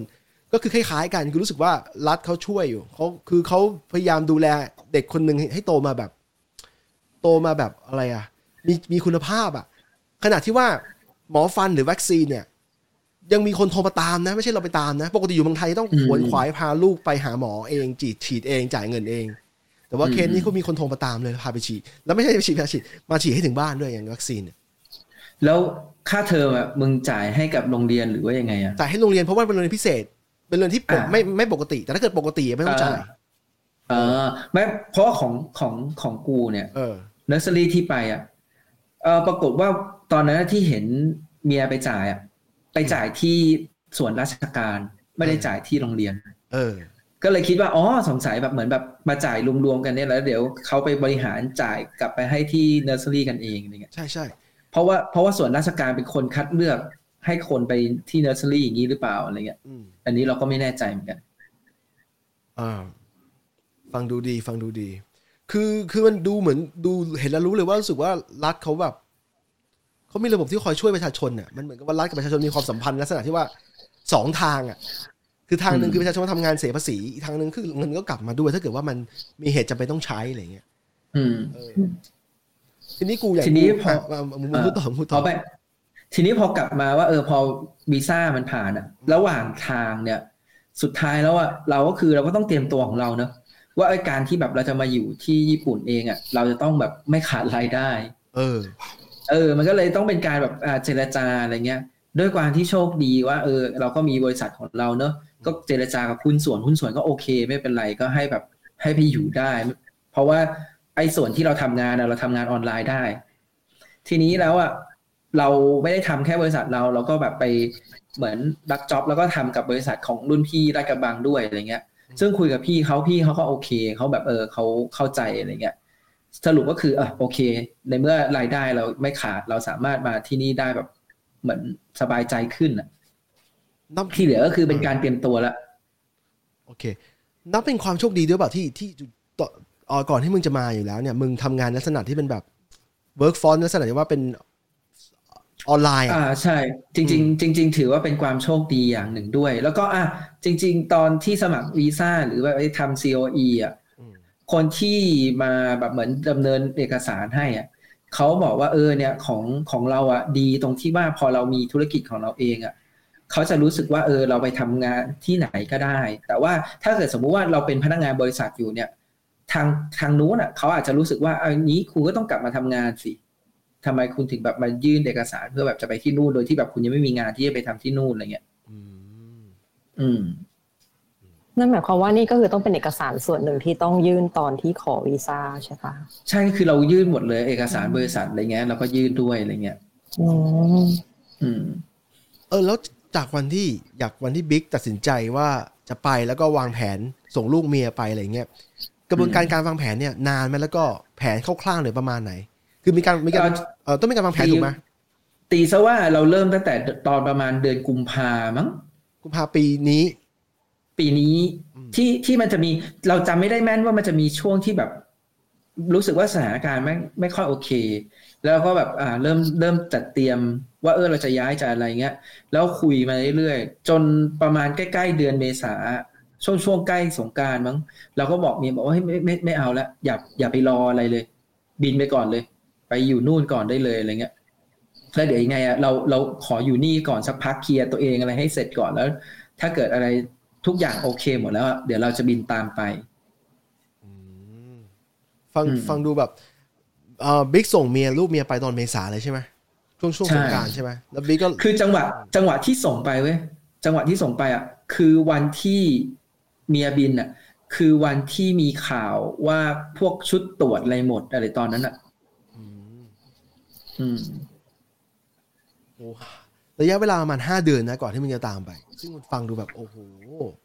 คือต้องใจแข็งระดับหนึ่งอะในการที่จะคนที่มีลูกเล็กอะแล้วต้องส่งลูกไปก่อนเนี่ยตอนแรกก็เก่ง ตอนแรกก็เก่งคิดว่าเอ้ยอยู่ได้สบายสบายเห็นโพสต์คิดถึงลูกนะพอพอพอไปสักพักมันก็จะเริ่มรู้สึกว่าเอมมัน เรียกว่าไงอะมันเริ่มรู้สึกว่าเฮ้ย แบบถ้าเกิดเราอยู่แยกกันแบบเนี้ยสักพักอะเดี๋ยวเราจะคุยกับลูกไม่รู้เรื่อง เออเออใช่ครับแต่แต่คุย FaceTime ทุกวัน คุย FaceTime ทุกวันเออเมียจะคอยโทรมาก่อนนอนทุกวันเลยแบบ เออ ให้ให้ลูกได้เห็นหน้าตลอด ดีดีเออทีนี้พอเสร็จแล้วปุ๊บอะรู้อะไรทุกอย่างเสร็จ เราก็จะเริ่มขบวนการว่าเออพอวีซ่าผ่านใช่ไหมอืมทางทางเราก็คือเราตัวจองตั๋วเครื่องบิน แล้วตอนจองตั๋วเครื่องบินเนี่ย เราก็ดูแบบพวกมาตรการของเขาเนอะมาตรการของเขาคือ ถ้าจริง ๆ แล้วบินมาจากประเทศอื่นเนี่ย พอตรวจที่สนามบินเสร็จแล้วปุ๊บก็สามารถกลับไปกักตัวอยู่ที่บ้านได้ 14 วันอ่าแต่ว่าคุณห้ามใช้ขนส่งสาธารณะ ต้องแบบมีคนมารับหรือว่าอาจจะแบบจ้างรถหรืออะไรก็ว่าไป แต่ทีเนี้ยของเราอะมันดันกลายเป็นว่าเรามาจากประเทศไทย ซึ่งญี่ปุ่นตีว่าเหมือนแบบเป็นโซนสีแดงหรืออะไรประมาณแบบนั้นอะต้องกักตัวกับรัฐบาลเขาก่อนสามวันอืมแล้วหลังจากนั้นก็ค่อยกลับไปกักตัวที่บ้านอีกสิบเอ็ดวัน กักกับรัฐบาลนี่คือเป็นที่พักของรัฐบาล ใช่รัฐบาลจัดเตรียมต้องเสียเงินโรแรมให้ปะไม่ต้องเขาออกให้หมดโรงแรมดีเลย ฟังดูดีอีกแล้วเอออาหารดีเนาะแล้วก็ตีตีเอ้ยแต่พอเอิญตอนเราลงอะ คือเมืองเมืองที่เราจะมาอยู่คือเมืองฮิโรชิมาใช่ไหมอืมแต่ว่าสนามบินที่เราลงอะมันเป็นสนามบินคันไซที่โอซาก้าอืม ซึ่งถ้าเกิดจะขับรถจากฮิโรชิมาไปโอซาก้าเนี่ยมันประมาณสี่ชั่วโมงอืมซึ่งเมียขี้เกียจเมียบอกว่ามันแบบขับรถเหนื่อยอะมันไปต้องขับสี่กับสี่ชั่วสี่โมงเออไปสี่ใช่กับสี่แล้วมีลูกเล็กด้วยอืมใช่มันมันมันไม่น่าจะโอเค เราก็เลยต้องแบบไปหาที่กักตัวเอง ก็เราก็ search อินเทอร์เน็ตนั่นแหละเหมือนที่เราส่งส่งลิงก์อะเราก็ดูว่าเออจะไปกักตัวที่ไหนอะไรเงี้ยอืมก็แบบมีอพาร์ตเมนต์ที่แบบเขารับให้กักตัวอะไรเงี้ยอืม ก็ตีไปตกประมาณสักแสนเยนกี่คืน เราอยู่สิบเอ็ดคืน ก็ไม่แพงเพมากราะว่าไม่แพงมาก เพราะว่าอ่าเพราะว่าไอ้ไอ้สามคืนแรกมันอยู่กับรัฐบาลใช่ไหมอืมแล้วแล้วไอ้สิบเอ็ดคืนเนี่ยไอ้ราคาที่บอกไปอะมันรวมว่าจะมีรถมารับเราที่โรงแรมที่กักตัวที่อืมรัฐบาลเตรียมไว้อะจะมีรถมารับเราไปเพื่อไปที่พักโรงแรมกักตัวอยู่ห่างสนามบินคันไซเปล่า โอ้ไม่ห่างเลยจริง ๆ มันอยู่ตรงข้ามกันนั่นแหละ อ๋อ เป็นเป็น airport airport hotel อยู่แล้ว เออ อะไรอย่างนั้นอะอ๋อสนามบินคันไซที่จำได้นะมันอยู่ห่างจากตัวเมืองโอซาก้าพอสมควรนะใช่ไหมใช่ใช่ใช่อยู่พอสมควรแต่ว่าเอออันเนี้ยเวลาพอมาถึงสนามบินเนี่ยมันก็จะมีจุดที่แบบให้เช็คตรวจนู่นตรวจนี่แล้วก็เดินตามเช็คพอยต์เขาอะแล้วก็ยื่นเอกสารนั่นนี่ใช่ไหมแล้วเขาก็จะแบบมาตรวจอะไรนะ น้ำลาย เพราะว่าให้เราถุยน้ำลายอะแล้วเขาเอาไปตรวจแล้วเราก็นั่งรอ ถ้าผลเราว่า เออ เป็นแบบไม่มีเชื้อไม่มีอะไรเงี้ยเขาก็จะทยอยให้เราขึ้นรถบัสเพื่อแบบไปที่โรงแรมที่กักตัวมีมีที่คนญี่ปุ่นนี่ใช้ขอโทษเอาตัดที่ญี่ปุ่นนี่ใช้เป็น ที่ญี่ปุ่นนี่ใช้เป็นระบบตรวจน้ำลาย ใช่ว่าไม่ได้ใช้แบบใช่แยง ใช่ เร็วมาก เอาจริง เอาจริงถ้าเกิดเราเราคิดจริงๆอะมันเร็วมาก แล้วก็เราดูพวกยูทูบเบอร์ที่แบบมันเขามันก็มีที่แบบเขาเดินทางมาที่ญี่ปุ่นอะไรเงี้ยเหมือนแบบเขาต้องกลับมาทำงานอะไรเงี้ยเขาบอกว่าเออตอนเนี้ย ถ้านับจริงๆอะคือญี่ปุ่นอะพร้อมเปิดประเทศแล้วในตอนแต่ว่าตอนเนี้ยเดือนกันยาใช่ไหมที่ที่พูดถึงเนี่ยไม่ใช่ไม่ไม่ใช่เดือนกันยาตอนนี้หมายถึงว่าเลยใช่ตปะอนนี้นะโอเคปัจจุบันเนี่ยคือเหมือนเขาอะพร้อมเปิดประเทศแล้ว แต่สิ่งที่เขากำลังทำอยู่คือเขากำลังทายอ้อให้แบบคนในประเทศอะเที่ยวในประเทศกันให้เยอะๆ ให้ดูว่าถ้าเกิดคนเที่ยวในประเทศกันขนาดนี้แล้วอะมันมีการติดเชื้อหรือว่าอะไรหรือเปล่า แต่ถามว่าขบวนการในการแบบตรวจคนเข้าเมืองแบบเหมือนแบบตรวจนักท่องเที่ยวอะเราว่าเออเขาพร้อมสุดๆแล้ว ตอนที่บิ๊กลงเนี่ยเดือนกันยายนเนี่ย มีเพื่อนร่วมทางเยอะไหมเพื่อนเริ่มทริปตั้งแต่เครื่องบินไปจนถึงเยอะเยอะตอนที่ลงที่รถบัสอะไรเงี้ยต้องไปกักตัวเซลล์ควอลันทีนอ่าอ๋อคือคืออย่างนี้ก่อน ไอ้ที่บินมา อย่าลืมว่ามันก็จะมีพวกคนญี่ปุ่น ที่ทำงานในเมืองไทย ใช่ที่เขาบินกลับมาหรืออะไรเงี้ยอืมดังนั้นอะเอ่อเรียกว่าไงดีอะในในรถบัสที่เรานั่งไปอะ ตอนนั้นอะ จริง ๆอะมีอยู่แค่สามสี่คน เพราะว่ามันเหมือนกับว่า ไอ้คนที่มาตรวจอะ คนที่มามามามารอผลตรวจกันอะ บางทีตรวจในแบบรอบเดียวกันนะแต่ผลตรวจมาไม่พร้อมกันเออมันก็จะเป็นรอบๆไปอะเออรอบนี้ไปรอบนี้ไปรอบนี้ไปอะไรเงี้ยอืม เราก็เห็นคนที่แบบมารอบเดียวเรา แต่ว่าเขาได้ผลตรวจก่อนเขาก็ไปขึ้นรถบัสก่อน อืมอืมเอาแล้วบนเครื่องบินบนเครื่องบินแน่นไหมตอนที่บิ๊กมา เดือนกันยายนเนี่ยเอ่อจะเรียกว่าแน่นไหมไม่ได้แน่นมาก แต่ว่าคือก็มีมีจำนวนคนพอสมควร พอสมควรเหรออืมก็คือก็คือไอ้ที่เราต้องนั่งเว้นกันอะไรเงี้ยเขาก็นั่งเว้นกันแบบ ก็คือเต็มพื้นที่ที่จะต้องนั่งเว้นกันอะ สสายการบินอะไรที่บินอยู่ของของญี่ปุ่นเองเอ่อบินแจวอืมเพราะเพราะคิดอยู่ว่าไทยน่าไม่น่าจะบิน ช่วงเวลานั้น จริง ๆ ตอนตอนเสิร์ชหามีการบินไทยนะๆเออ แต่เราไม่มั่นใจว่ามันจะแคนเซิลหรืออะไรหรือเปล่า เราก็เลยเลือกแจวดีกว่าเพราะแจวมันบินแน่นอนอะทำถูกแล้วยังไงเพื่อนเขาก็เขาต้องว่าเขาไม่บินแล้วซะอีกคือยังไงเขาก็ต้องส่งคนญี่ปุ่นกลับประเทศอยู่แล้วหรืออะไรเงี้ย เราก็เลยรู้สึกว่าเออเลือกอันนี้แหละ น่าจะชัวร์กว่าชัวร์กว่า อีกอย่างคือ อะตอนที่จองแจวอะ เราจองตั้งแต่ก่อนที่จะได้วีซ่าด้วย เพราะว่าอะไร เพราะว่าแจวอะดันออกโปรโมชั่นมาว่า ถ้าคุณจองในช่วงเนี้ย คุณสามารถเปลี่ยนเลื่อนไฟล์ได้โดยแบบไม่เสียค่าใช้จ่าย เออ ก็เลยจองก่อนเลย โดยที่เราเดาว่าเออวีซ่าเราน่าจะมาช่วงนี้อะไรเงี้ย แล้วแล้วต้องต้องสุดท้ายต้องเลื่อนไฟล์หรืออะไรไหมไม่ต้องเลื่อน ก็แสดงว่าแผนเป๊ะมากเลยดิ ที่พี่ที่บิ๊กวางแผนเอาไว้ แล้วมันก็เป็นไปตามนั้นเลยอะแต่มันก็ก็ตามที่เราเราคิดไว้แหละ เพราะว่าเราเราเรารู้สึกว่าเราก็อยากจะรีบรีบไปอะ เออ อืมเท่ากับว่าโชคดีเออจริงๆเรียกว่าโชคเอดีอฟังฟังดูแล้วกระบวนการค่อนข้าง smooth ตั้งแต่ขอวีซ่าเนี่ยใช้เงินประมาณสองหมื่นแล้วก็จองจองตั๋วเครื่องบินเออเครื่องบินแพงไงเพื่อนช่วงนี้มึงจองมึงเป็นตั๋วขาเดียวถูกไหมเพราะมึงไปอยู่แล้วไม่ได้กลับแล้วหมื่นสี่ ก็ไม่หแพงมื่อีนกสี่พันบาทไม่แพงเดียวบาทเอออืมขาเดียวไม่แพงมากไม่แพงมากเมื่อเทียบกับที่ที่เขาเคยเปิดเปิดพวกชาร์เตอร์ไฟล์แล้วมาแชร์กันเนี่ยถึงรีบไงถึงรีบจองไงเห็นเออเห็นแบบเออเออราคานี้โอเค เลื่อนแล้วเลื่อนเวลาได้ ไม่เสียตังค์อะจอใช้งได้เลยใช้ได้ แล้วค่าค่าโรงแรมที่เป็น self quarantine ของตัวเองที่จ่ายเองก็ไม่แพงอีกก็โอเคนะอืมถือว่าแต่ว่าจริง ๆ แต่จริง ๆ ถือว่าคุณภาพแบบมันก็ พอรับไม่ได้ไม่ได้ใช่หโอเคเออเออคือมันแบบแค่แบบเอาไว้อยู่จริง ๆอะคือมันแคบๆเลยอะสู้โรงแรมที่รัฐบาลเตรียมไม่ได้แน่นอนอ๋อ airport hotel กเขาลับกัน airport hotel เขามักจะทำให้มันได้ standard อยู่ไงมันจะไม่มีแบบแคบๆที่กูเคย กูเคยพักอยู่สมัยที่แบบเป็นแบ็คแพคเกอร์อะอืมพักที่มันแบบที่โอซาก้านะมันจะมีย่านหนึ่งที่เป็นย่านนะคะถ้าเทียบกับเมืองไทยคือต่อข้าวสารเนี่ยเขาเรียกว่าอะไรจำได้ไหมจำชื่อได้ไหมนำบะปะเออเออไม่ใช่นามบาปาน มันแย่กว่านั้นอีก มันเป็นย่านที่แบบ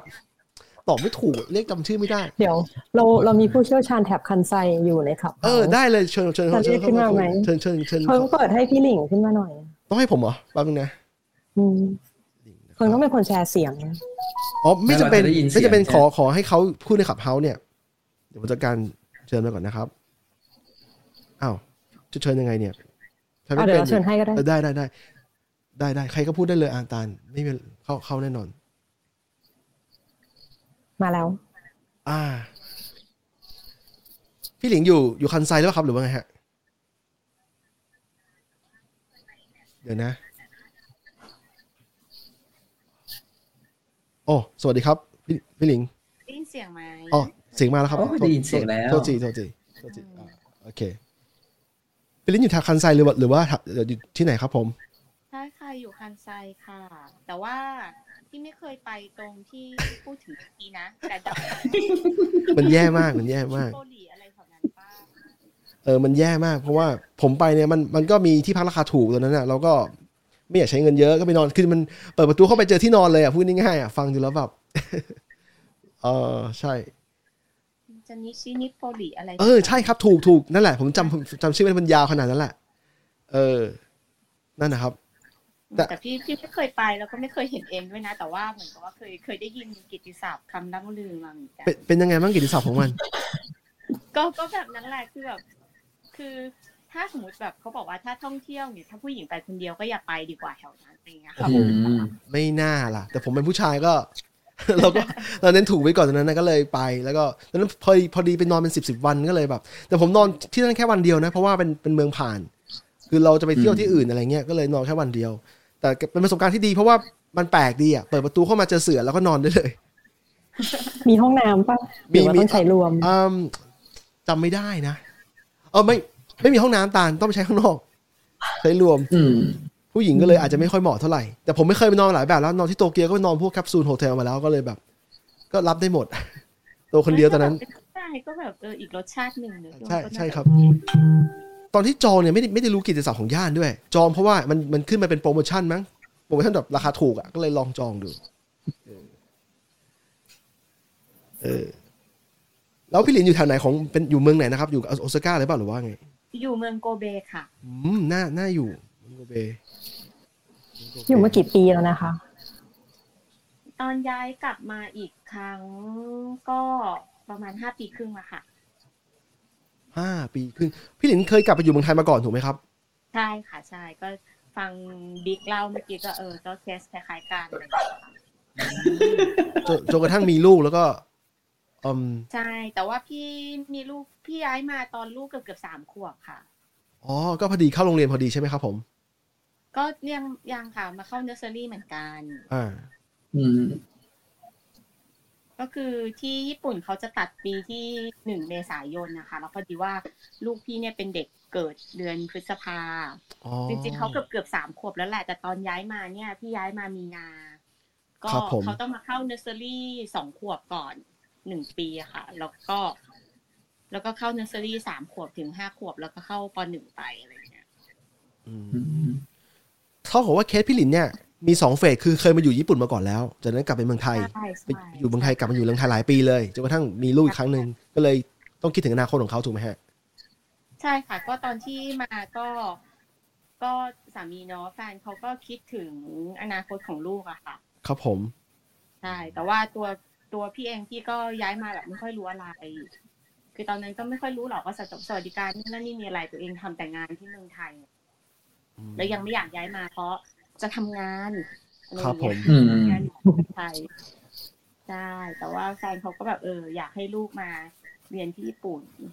แล้วด้วยความที่เราก็โตที่ไทยมาตลอดเนาะเราก็เรียนที่ไทยนั่งรถไปเรียนนี่เราก็ไม่ได้คิดว่ามันเป็นเรื่องแปลกประหลาดมันก็คือชีวิตประจำวันของเราอะครับทำไมลูกเรียนที่ไทยก็ไม่เห็นจะขายตรงไหนอะไรอย่างเงี้ยค่ะก็เลยไม่ได้คิดอืมที่จะย้ายไปญี่ปุ่นสักเท่าไหร่อืมอืมสุดแต่สุดท้ายก็ก็ ด้วยความเป็นครอบครัวเนาะก็ย้ายมาเป็นครอบครัวก็มาเกือบเกือบๆตอนที่ลูกเกือบสามขวบอะค่ะ ครับ แล้วถามย้อนกลับไปนิดหนึ่งถึงวันนี้แล้วพี่ถึงรู้สึกว่ามันมันเป็นการตัดสินใจที่ถูกหรือเปล่าครับอืมตอนนี้ถ้าสำหรับลูกก็คิดว่าถูกนะคะ ครับแล้วของตัวพี่หลินเองอะของตัวเองเหรอตัวเองยังสำหรับหน้าที่การงานตัวเองใช่ไหมเฉยเฉยๆอะค่ะ ไม่ค่อยเท่าไหร่ ครับก็ถ้าเราถือว่า ถ้าเราอยู่เมืองไทยเราน่าจะก้าวหน้าในหน้าที่การงานได้มากกว่านี้อะไรอย่างเงี้ยค่ะ ฟังดูอืมมันต้องแลกมันต้องแลกอะไรบางอย่างจริงๆผมผมผมมีสตอรี่คล้ายๆอย่างนี้เหมือนกันก็เลยเข้าใจก็เลยเข้าใจดีใช่ไม่แต่คือของเราอะเราเคยแบบมีคอมเมนต์มาเหมือนกันแบบจริงๆอะจากที่บ้านนี่แหละเขาก็บอกว่าก็เนี่ยกูก็เลี้ยงพวกมึงมาเนี่ยก็เนี่ยระบบการศึกษาแบบเนี้ยพวกมึงก็โตมาก็ได้ดีกันหมดนะทำไมแบบแล้วอาโกะมันจะเรียนในระบบนี้ได้ดีบ้างไม่ได้หรืออะไรเงี้ยแต่คือ เราก็แบบรู้สึกว่าเฮ้ย แต่ว่าตอนเนี้ยระบบการศึกษาในในไทยตอนเนี้ยของเราอะเรารู้สึกว่ามันแย่กว่าตอนที่เราเป็นเด็กๆอีกอะมันแย่เพราะเป็นความความเปรียบเทียบเชิงสัมพัทธ์นะใช่ป่ะคือคือในวันนั้นน่ะโลกยุค 80 ยุค 90 เนี่ย โลกมันเป็นอีกแบบนึงโลกโลกยุคก่อนอินเทอร์เน็ตอะใช่ไหมโลกยุคก่อนอืมก่อนโซเชียลมีเดียก่อน Google ก่อน Metaverse อะไรเงี้ยจนกระทั่งปัจจุบันเนี่ย ถ้าเกิดว่าเราเห็นคือไอการระบบการศึกษาเนี่ยหลักสูตรต่างๆเนี่ยรวมไปถึงวิธีการเรียนการสอนรวมถึงวิธีการลงโทษเด็กอะไรอย่างเงี้ย มันยังเหมือนยุค 80 90 จริงๆไม่ใช่ 80 90 ย้อนยุคกลับไปเนี่ยเทียบกับยุควิกตอเรียเลยซ้ำนึกออกว่า แต่ว่าโลกมันโลกอย่างอื่นมันขยับไปแล้วเราเขาบอกว่าไอความสัมพัทธ์เนี่ย มันทำให้เรารู้สึกว่ามันมันแย่ลง ทีเนี้ยถ้าเกิดสมมุติว่าอยากจะได้การศึกษาที่มันอัปเดตหรือมันดีขึ้นอะ ก็ต้องจ่ายแพงขึ้น เออ ใช่ อ่ามันก็เลยกลายเป็นแบบนั้นไปอะไรเงี้ยเกิดเป็นชนชั้นทางการศึกษาอีก มันเออใช่ไอเรื่องเนี้ยกูผ่านมาก่อนแล้วกูรับไม่ได้ เพราะว่า เพราะว่าตอนนั้นน่ะกูมีกูมีลูกค้าเป็นโรงเรียนนานาชาติแถวๆเจริญกรุง เป็นหนึ่งในโรงเรียนดังเลยนะแล้วเขาเป็นลูกค้ากูแท้ๆเลยอะแล้วกูก็ไปเยี่ยมวันหนึ่งปรากฏว่าพอไปพอไปดูแล้วก็กับพอไปคุยกับเขาอะชอบวิธีการคิดของครูมากนะ ไปดูผลงานเด็กที่เขาทำอะเกี่ยวกับการใช้คอมพิวเตอร์สร้างงานศิลปะอะไรเงี้ยก็ชอบไอเดียมากอันนี้แบบปกติกูสอนในคลาสมหาลัยอยู่แล้วที่เขาสอนเด็ก เด็กประถมอืมเด็กอะไรเงี้ยเออเด็กมัธยมมัธยมแต่สุดท้ายเนี่ย พอกลับกลับไปกลับไปบ้านมา Google ดูค่าเรียนบอกว่าโอ้โหนี่พอดีตอนนั้นกูสอนหนังสืออยู่ที่สอนพิเศษอะที่มหาลัยที่ลาดกระบังแล้วก็ที่หัวเฉียวอะกูก็บอกว่าอืมนี่กูต้องสอนหนังสือเยอะมากอะแบบ ถ้าทั้งเดือนอะเพื่อจะเอาเงินมาเป็นค่าเรียนลูกมาจ่ายค่าเทอมเออค่าเทอมลูกครั้งที่ว่า เราสอนแบบเดียวกันเลยอะไรอย่างเงี้ยคือจริงๆค่าเทอมมันแพงมากค่าเทอมมันตกไม่ต่ำกว่าห้าแสนมาถึงแปดแสนบาทต่อต่อต่อรู้สึกว่า โอ้โห ถ้าต้องทำอย่างนั้นนี่แบบ มันไม่ มันไม่สมเหตุสมผลน่ะนึกออกว่ามันอยู่ไม่ได้มันมันมันเป็นเหมาะกับคนที่พ่อแม่มีเงินเยอะๆกว่านี้อะไม่ใช่เราที่ทำงานงกๆอยู่อะไรเงี้ยเออก็เลยคิดว่าสุดท้ายกูก็มูฟมาเหมือนกันออกมาดีกว่า แล้วก็ไม่ต้องจ่ายอะไรเอ็กซ์ตร้าแบบนั้น แล้วก็เป็นแลกหน้าที่การงานเอาไปแลกสิ่งที่กำลังจะมันกำลังโอเคตอนนั้นอะไอธุรกิจอะก็แลกเลยไม่เป็นไรเริ่มใหม่เพราะมันไอ้เรื่องเงินมันเป็นเรื่องที่แบบเออมันหามันหาเมื่อไหร่ก็ได้อะพูดพูดแบบพูดแบบ ที่เช่หน่อยอะเงินหามาแต่ว่าไอ้วิธีการที่ลูกโตขึ้นมาเนี่ยมันมันย้อนเวลากลับไปไม่ได้ แล้วต่อให้พ่อแม่จะมีอาร์กุเมนต์ว่า ก็เนี่ยก็เหมือนที่มึงเจออะก็เนี่ยเราก็โตกับระบบแบบนี้เราก็ยังเป็นคนแบบเป็นคนแต่กูรู้สึกว่ามันมีปัญหาบางอย่างแน่นอน ถ้าเราไม่อืมไม่เปลี่ยนไม่ทำอะไรบางอย่าง เราไม่ take action อะไรบางอย่างไม่หรอกเราเราสำหรับเราอะเราจะคิดบอกแบบว่า เออไอ้การที่แบบเราโตมาก็ได้ดีได้เหมือนกันเนี่ยจริง ๆ แล้วอะมันอาจจะไม่ได้เฉพาะระบบอะ แต่เป็นเพราะว่าสังคมรอบๆข้างเหมือนแบบ ตัวครูตัวอาจารย์ ตัวเพื่อนๆตัวครอบครัวเราเองที่ทำให้เรามาจนเป็นจุดนี้ได้อะไรเงี้ย แต่ถ้าเกิดเราเปลี่ยนสมการไปว่า เอ้ย ถ้าเกิดเราเจอครูไม่ดีล่ะ หรือถ้าเกิดเราเจอเพื่อนไม่ดีล่ะ หรือว่าถ้าเกิดเราเจอเอ่อพ่อแม่ครอบครัวไม่ดีล่ะ เราก็อาจจะมาไม่ได้แบบนี้ก็ได้อะไรเงี้ยดังนั้นเราเราเอาเขามาอยู่ในระบบที่ดีก่อน เพื่อมันแบบเหมือนปิด เรียกอะไรอะ ปิดทางที่มันจะเสียไปอะอืมอืม คือให้ตัว process อะเป็นตัวชี้คุณภาพของการศึกษาใช่ไหมไม่ได้ขึ้นอยู่กับบุคคล เพราะว่าของใช่คนนี้เป็นใช่ตัวแปรที่แบบไม่สามารถคาดเดาได้ อืมของไทยมันมีระบบแพ้คัดออกด้วยในในตัวระบบมันเองอะนะที่เราโตมากับระบบแพ้คัดออกมาตลอดตั้งแต่สอบเข้า อนุบาล อนุบาลมีสอบเข้าปหนึ่งมหนึ่งมสี่มหาลัย อะไรเงี้ยทุกทั้งทั้งกระบวนการเนี่ยมีมีการแพ้คัดคนออกตลอด แล้วคือพวกเราก็เอาซึ่งเราจริโชคดีใช่ไหมเออพวที่กเราเราเป็นคนชนะมาตลอดเออพวกเราเป็นคอนเนคชั่นที่ที่มาจากกลุ่มกลุ่มคนชนะกลุ่ม คนที่น้อยกว่าสิบเปอร์เซ็นต์น่ะแล้วมึงคิดดูดิ survivor เออแล้วมึงคิดดูดิว่า ถ้าถ้าลูกเราเป็นคนเอเวอเรสเป็นคนค่าเฉลี่ยปกติของสังคมอะอื มมันมันเราไม่อยากให้มันคือมันไม่ใช่ว่าต้องชนะ ถึงต่อให้ชนะมา แล้วมันมันดีตรงไหนคือในเมื่อ เอาจริงๆมึงไปดูกลับไปดูคะแนนสอบเอนทรานรุ่นเราหรือว่ารุ่นหลังๆ เนี่ยอืมคะแนนเนี่ยคนที่สอบผ่านสอบเข้ามหาลัยได้เนี่ย มันไม่ได้เยอะอย่างที่เราคิดมึงนึกออกป่ะอย่างของตาเนี่ยเยอะใช่ แต่ว่าคนทั่วๆไปไอ้ไอ้ค่าขั้นต่ำที่มันผ่านไม่ได้ ที่มันข้ามเส้นมาได้ไม่ได้เยอะ คือการที่คุณสอบเลขค่าเฉลี่ยออกมา 25%จากเต็มร้อยเนี่ย something wrong แล้วมีบางอย่างที่มันผิดมันมันมันมันผิดพลาดแล้วผิดปกติแล้วอืมอืมอืมใช่ป่ะก็เท่ากับว่าใช่ต่อให้ลูกมึงโตเป็นค่าเฉลี่ยค่าเฉลี่ยคือแย่มากเลยนะค่าเฉลี่ยมันแบบ มันไม่ได้คือมันศูนย์เปล่าอะมันศูนย์เปล่ามันก็ว่าไปไปนั่งโง่ๆในโรงเรียนสักสิบสองปีสิบหกปีอย่างเงี้ยในความคิดกูอะนะกูรู้สึกว่าเขามาเจอชีวิตจริงบางอย่างเลยว่ะหรือว่าอยู่กับเราให้มากที่สุด เราอาจจะไม่ได้สอนเขาทุกอย่าง เราไม่สามารถสอนเอาเขาทุกอย่างแต่ว่าพาเข้าไปในระบบที่ที่มันอย่างน้อยๆมันเซฟความความเซฟก็คือว่าไม่ใช่ไม่เสี่ยงนะ ระบบที่ช่วยให้เขาแบบ develop ได้เต็มที่ดีกว่าพูดอย่างนี้ดีกว่าอืมเอออืมแล้วอย่างอย่างเพิ่งพูดเรื่องข้อสอบอย่างเงี้ยเราก็นึกได้ว่าแบบอย่างข้อสอบที่เราเคยใช้วัดวัดกันรุ่นเรามา มันเป็นเพียงแค่สอบข้อสอบแค่ชุดเดียวที่ไว้วัดคนที่แบบมีความถนัดหลากหลายอะมันไม่แฟร์กับคนที่เขาแบบไม่ได้ถนัดเรื่องการเรียนหรือแบบ academic อืมแต่เราก็ใช้ข้อสอบชุดนั้นนะวัดเขาทั้งนั้นจริงๆก็อาจจะแบบเป็นสุดยอดทางด้านดนตรีหรือว่าทางศิลปะ ที่เราไม่มีตัวชี้วัดความสามารถของเขาอืม เอ๊ะแต่พี่หลิงครับ จริง ๆ ที่ญี่ปุ่นเองก็เป็นระบบแพ้คัดออกใช่ไหมครับก็ใช่น่าค่ะจะใช่ค่ะแน่นอนแน่นอนคือเอาจริงๆเมื่อกี้เราพูดถึงเนอร์เซอรี่ใช่ไหมจริงครับครับๆไอ้คัดเนอร์เซอรี่โอเค เราไม่ได้คัดเด็กจากจากการที่เราไปสัมภาษณ์หรือสอบเข้าอย่างเงี้ย แต่ว่าสุดท้ายมันก็คัดจากคะแนนความจำเป็นเหมือนกันอ่าก็คัดจากคะแนนผู้ปกครองปีกยังย้ายมาในจังหวะที่ดีนะคะ ที่พอ จริง ๆ นโยบายที่เรียนสามขวบแล้วรัฐบาลอุดหนุนค่าเทอมสำหรับเนอร์เซอรี่กับอนุบาลเนี่ยมันเพิ่งออกมาเมื่อสักสองปีที่แล้วเองสองปีครึ่งอืมพี่ครับอยู่ในช่วงที่ต้องจ่ายเองหมดตลอด โอ้โหใช่แล้วค่าเทอมสำหรับเด็กสองขวบเนี้ยค่ะ ที่เมื่อกี้บอกว่าน้องบิ๊กจ่ายเดือนละสองหมื่นใช่ไหมครับ ใช่ครับใช่จริง ๆ แล้วว่ามันมีอะไรมากกว่านั้น มันไม่ได้จ่ายเดือนละสองหมื่นทุกคนนะคะ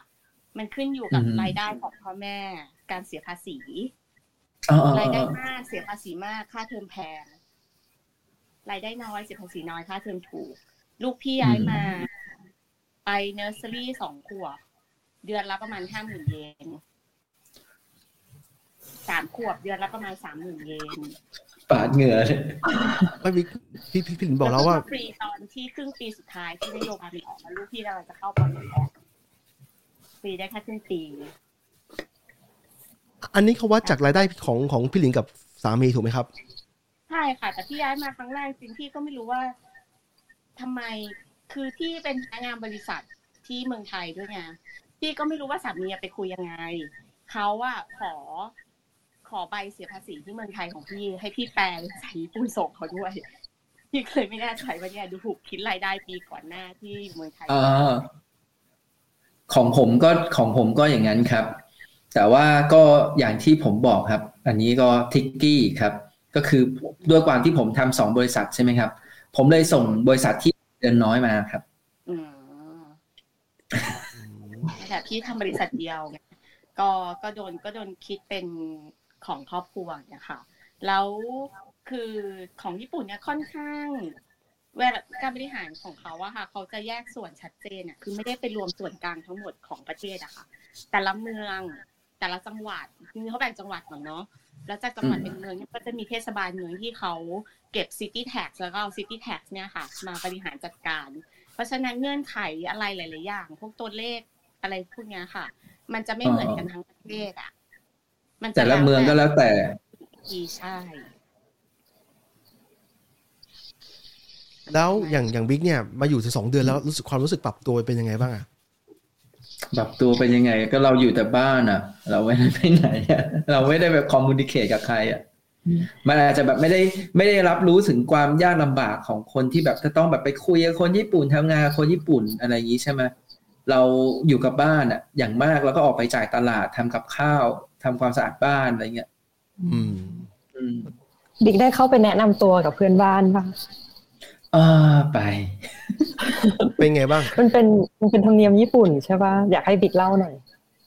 คือคือตอนย้ายมาเสร็จใช่ไหมเออเมียก็จะแบบพาไปแบบไปซื้อแบบเป็นเหมือนของขวัญอะซึ่งเขาก็จะมีร้านของขวัญเลย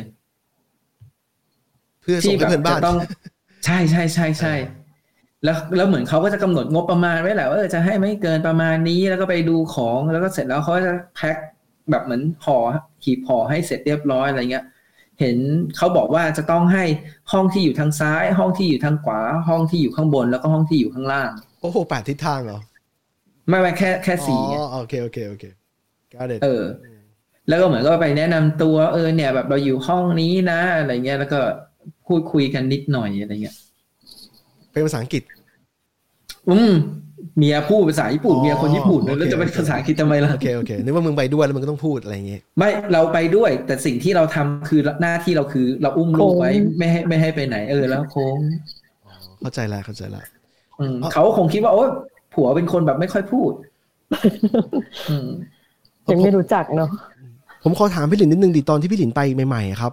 ใช้เวลานานไหมในการเขาเรียกอะไรในการกลับมาสู่การทำงานใหม่อีกรอบหนึ่งหรือว่าพี่หลินไม่ได้ทำงานแล้วจากนี้ไป ทำค่ะ คือของพี่เป็นเคสที่ค่อนข้างโชคดี ครับผมคือจริงๆแล้วพี่ก็ตั้งใจว่าพอจะย้ายมาใช่ไหมพี่ก็ไปลาออกจากบริษัทเดิมที่ทำอยู่ แต่ว่าพอ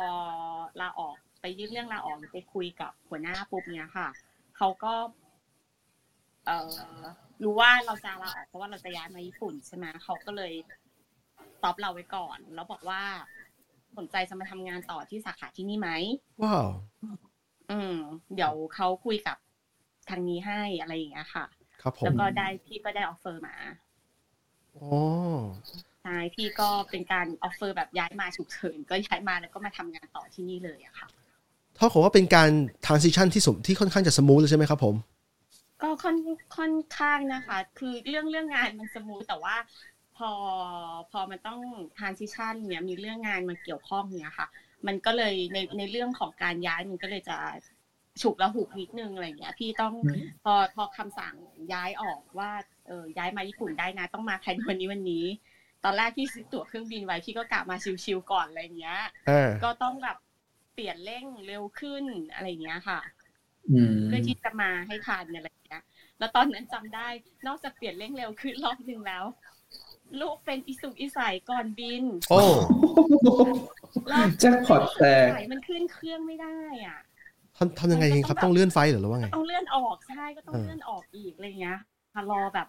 ครบสิบวันเอาใบ fit to fly จากหมอแล้วค่อยบินอะไรอย่างเงี้ยแล้วพอตอนนั้นมาก็ยังคล้ายๆกันยังไม่มีเนอร์เซอรี่ให้ลูกอะไรอย่างเงี้ยค่ะอืมต้องมาสมัครมารอผลอะไรเงี้ยอืมแต่ว่าของพี่ก็ก็มาช่วงใกล้ๆเมษา ช่วงเมษาเนี่ยค่ะจริงๆปกติเนอร์เซอรี่มันจะมี movement เยอะๆ ช่วงเมษาค่ะอืมก็ก็ไปได้เนอร์เซอรี่เปิดใหม่ที่หนึ่งครับผมที่เขาแบบเหมือนยังไม่มีนักเรียนอะไรอย่างเงี้ยค่ะ ก็ก็เลยได้เข้า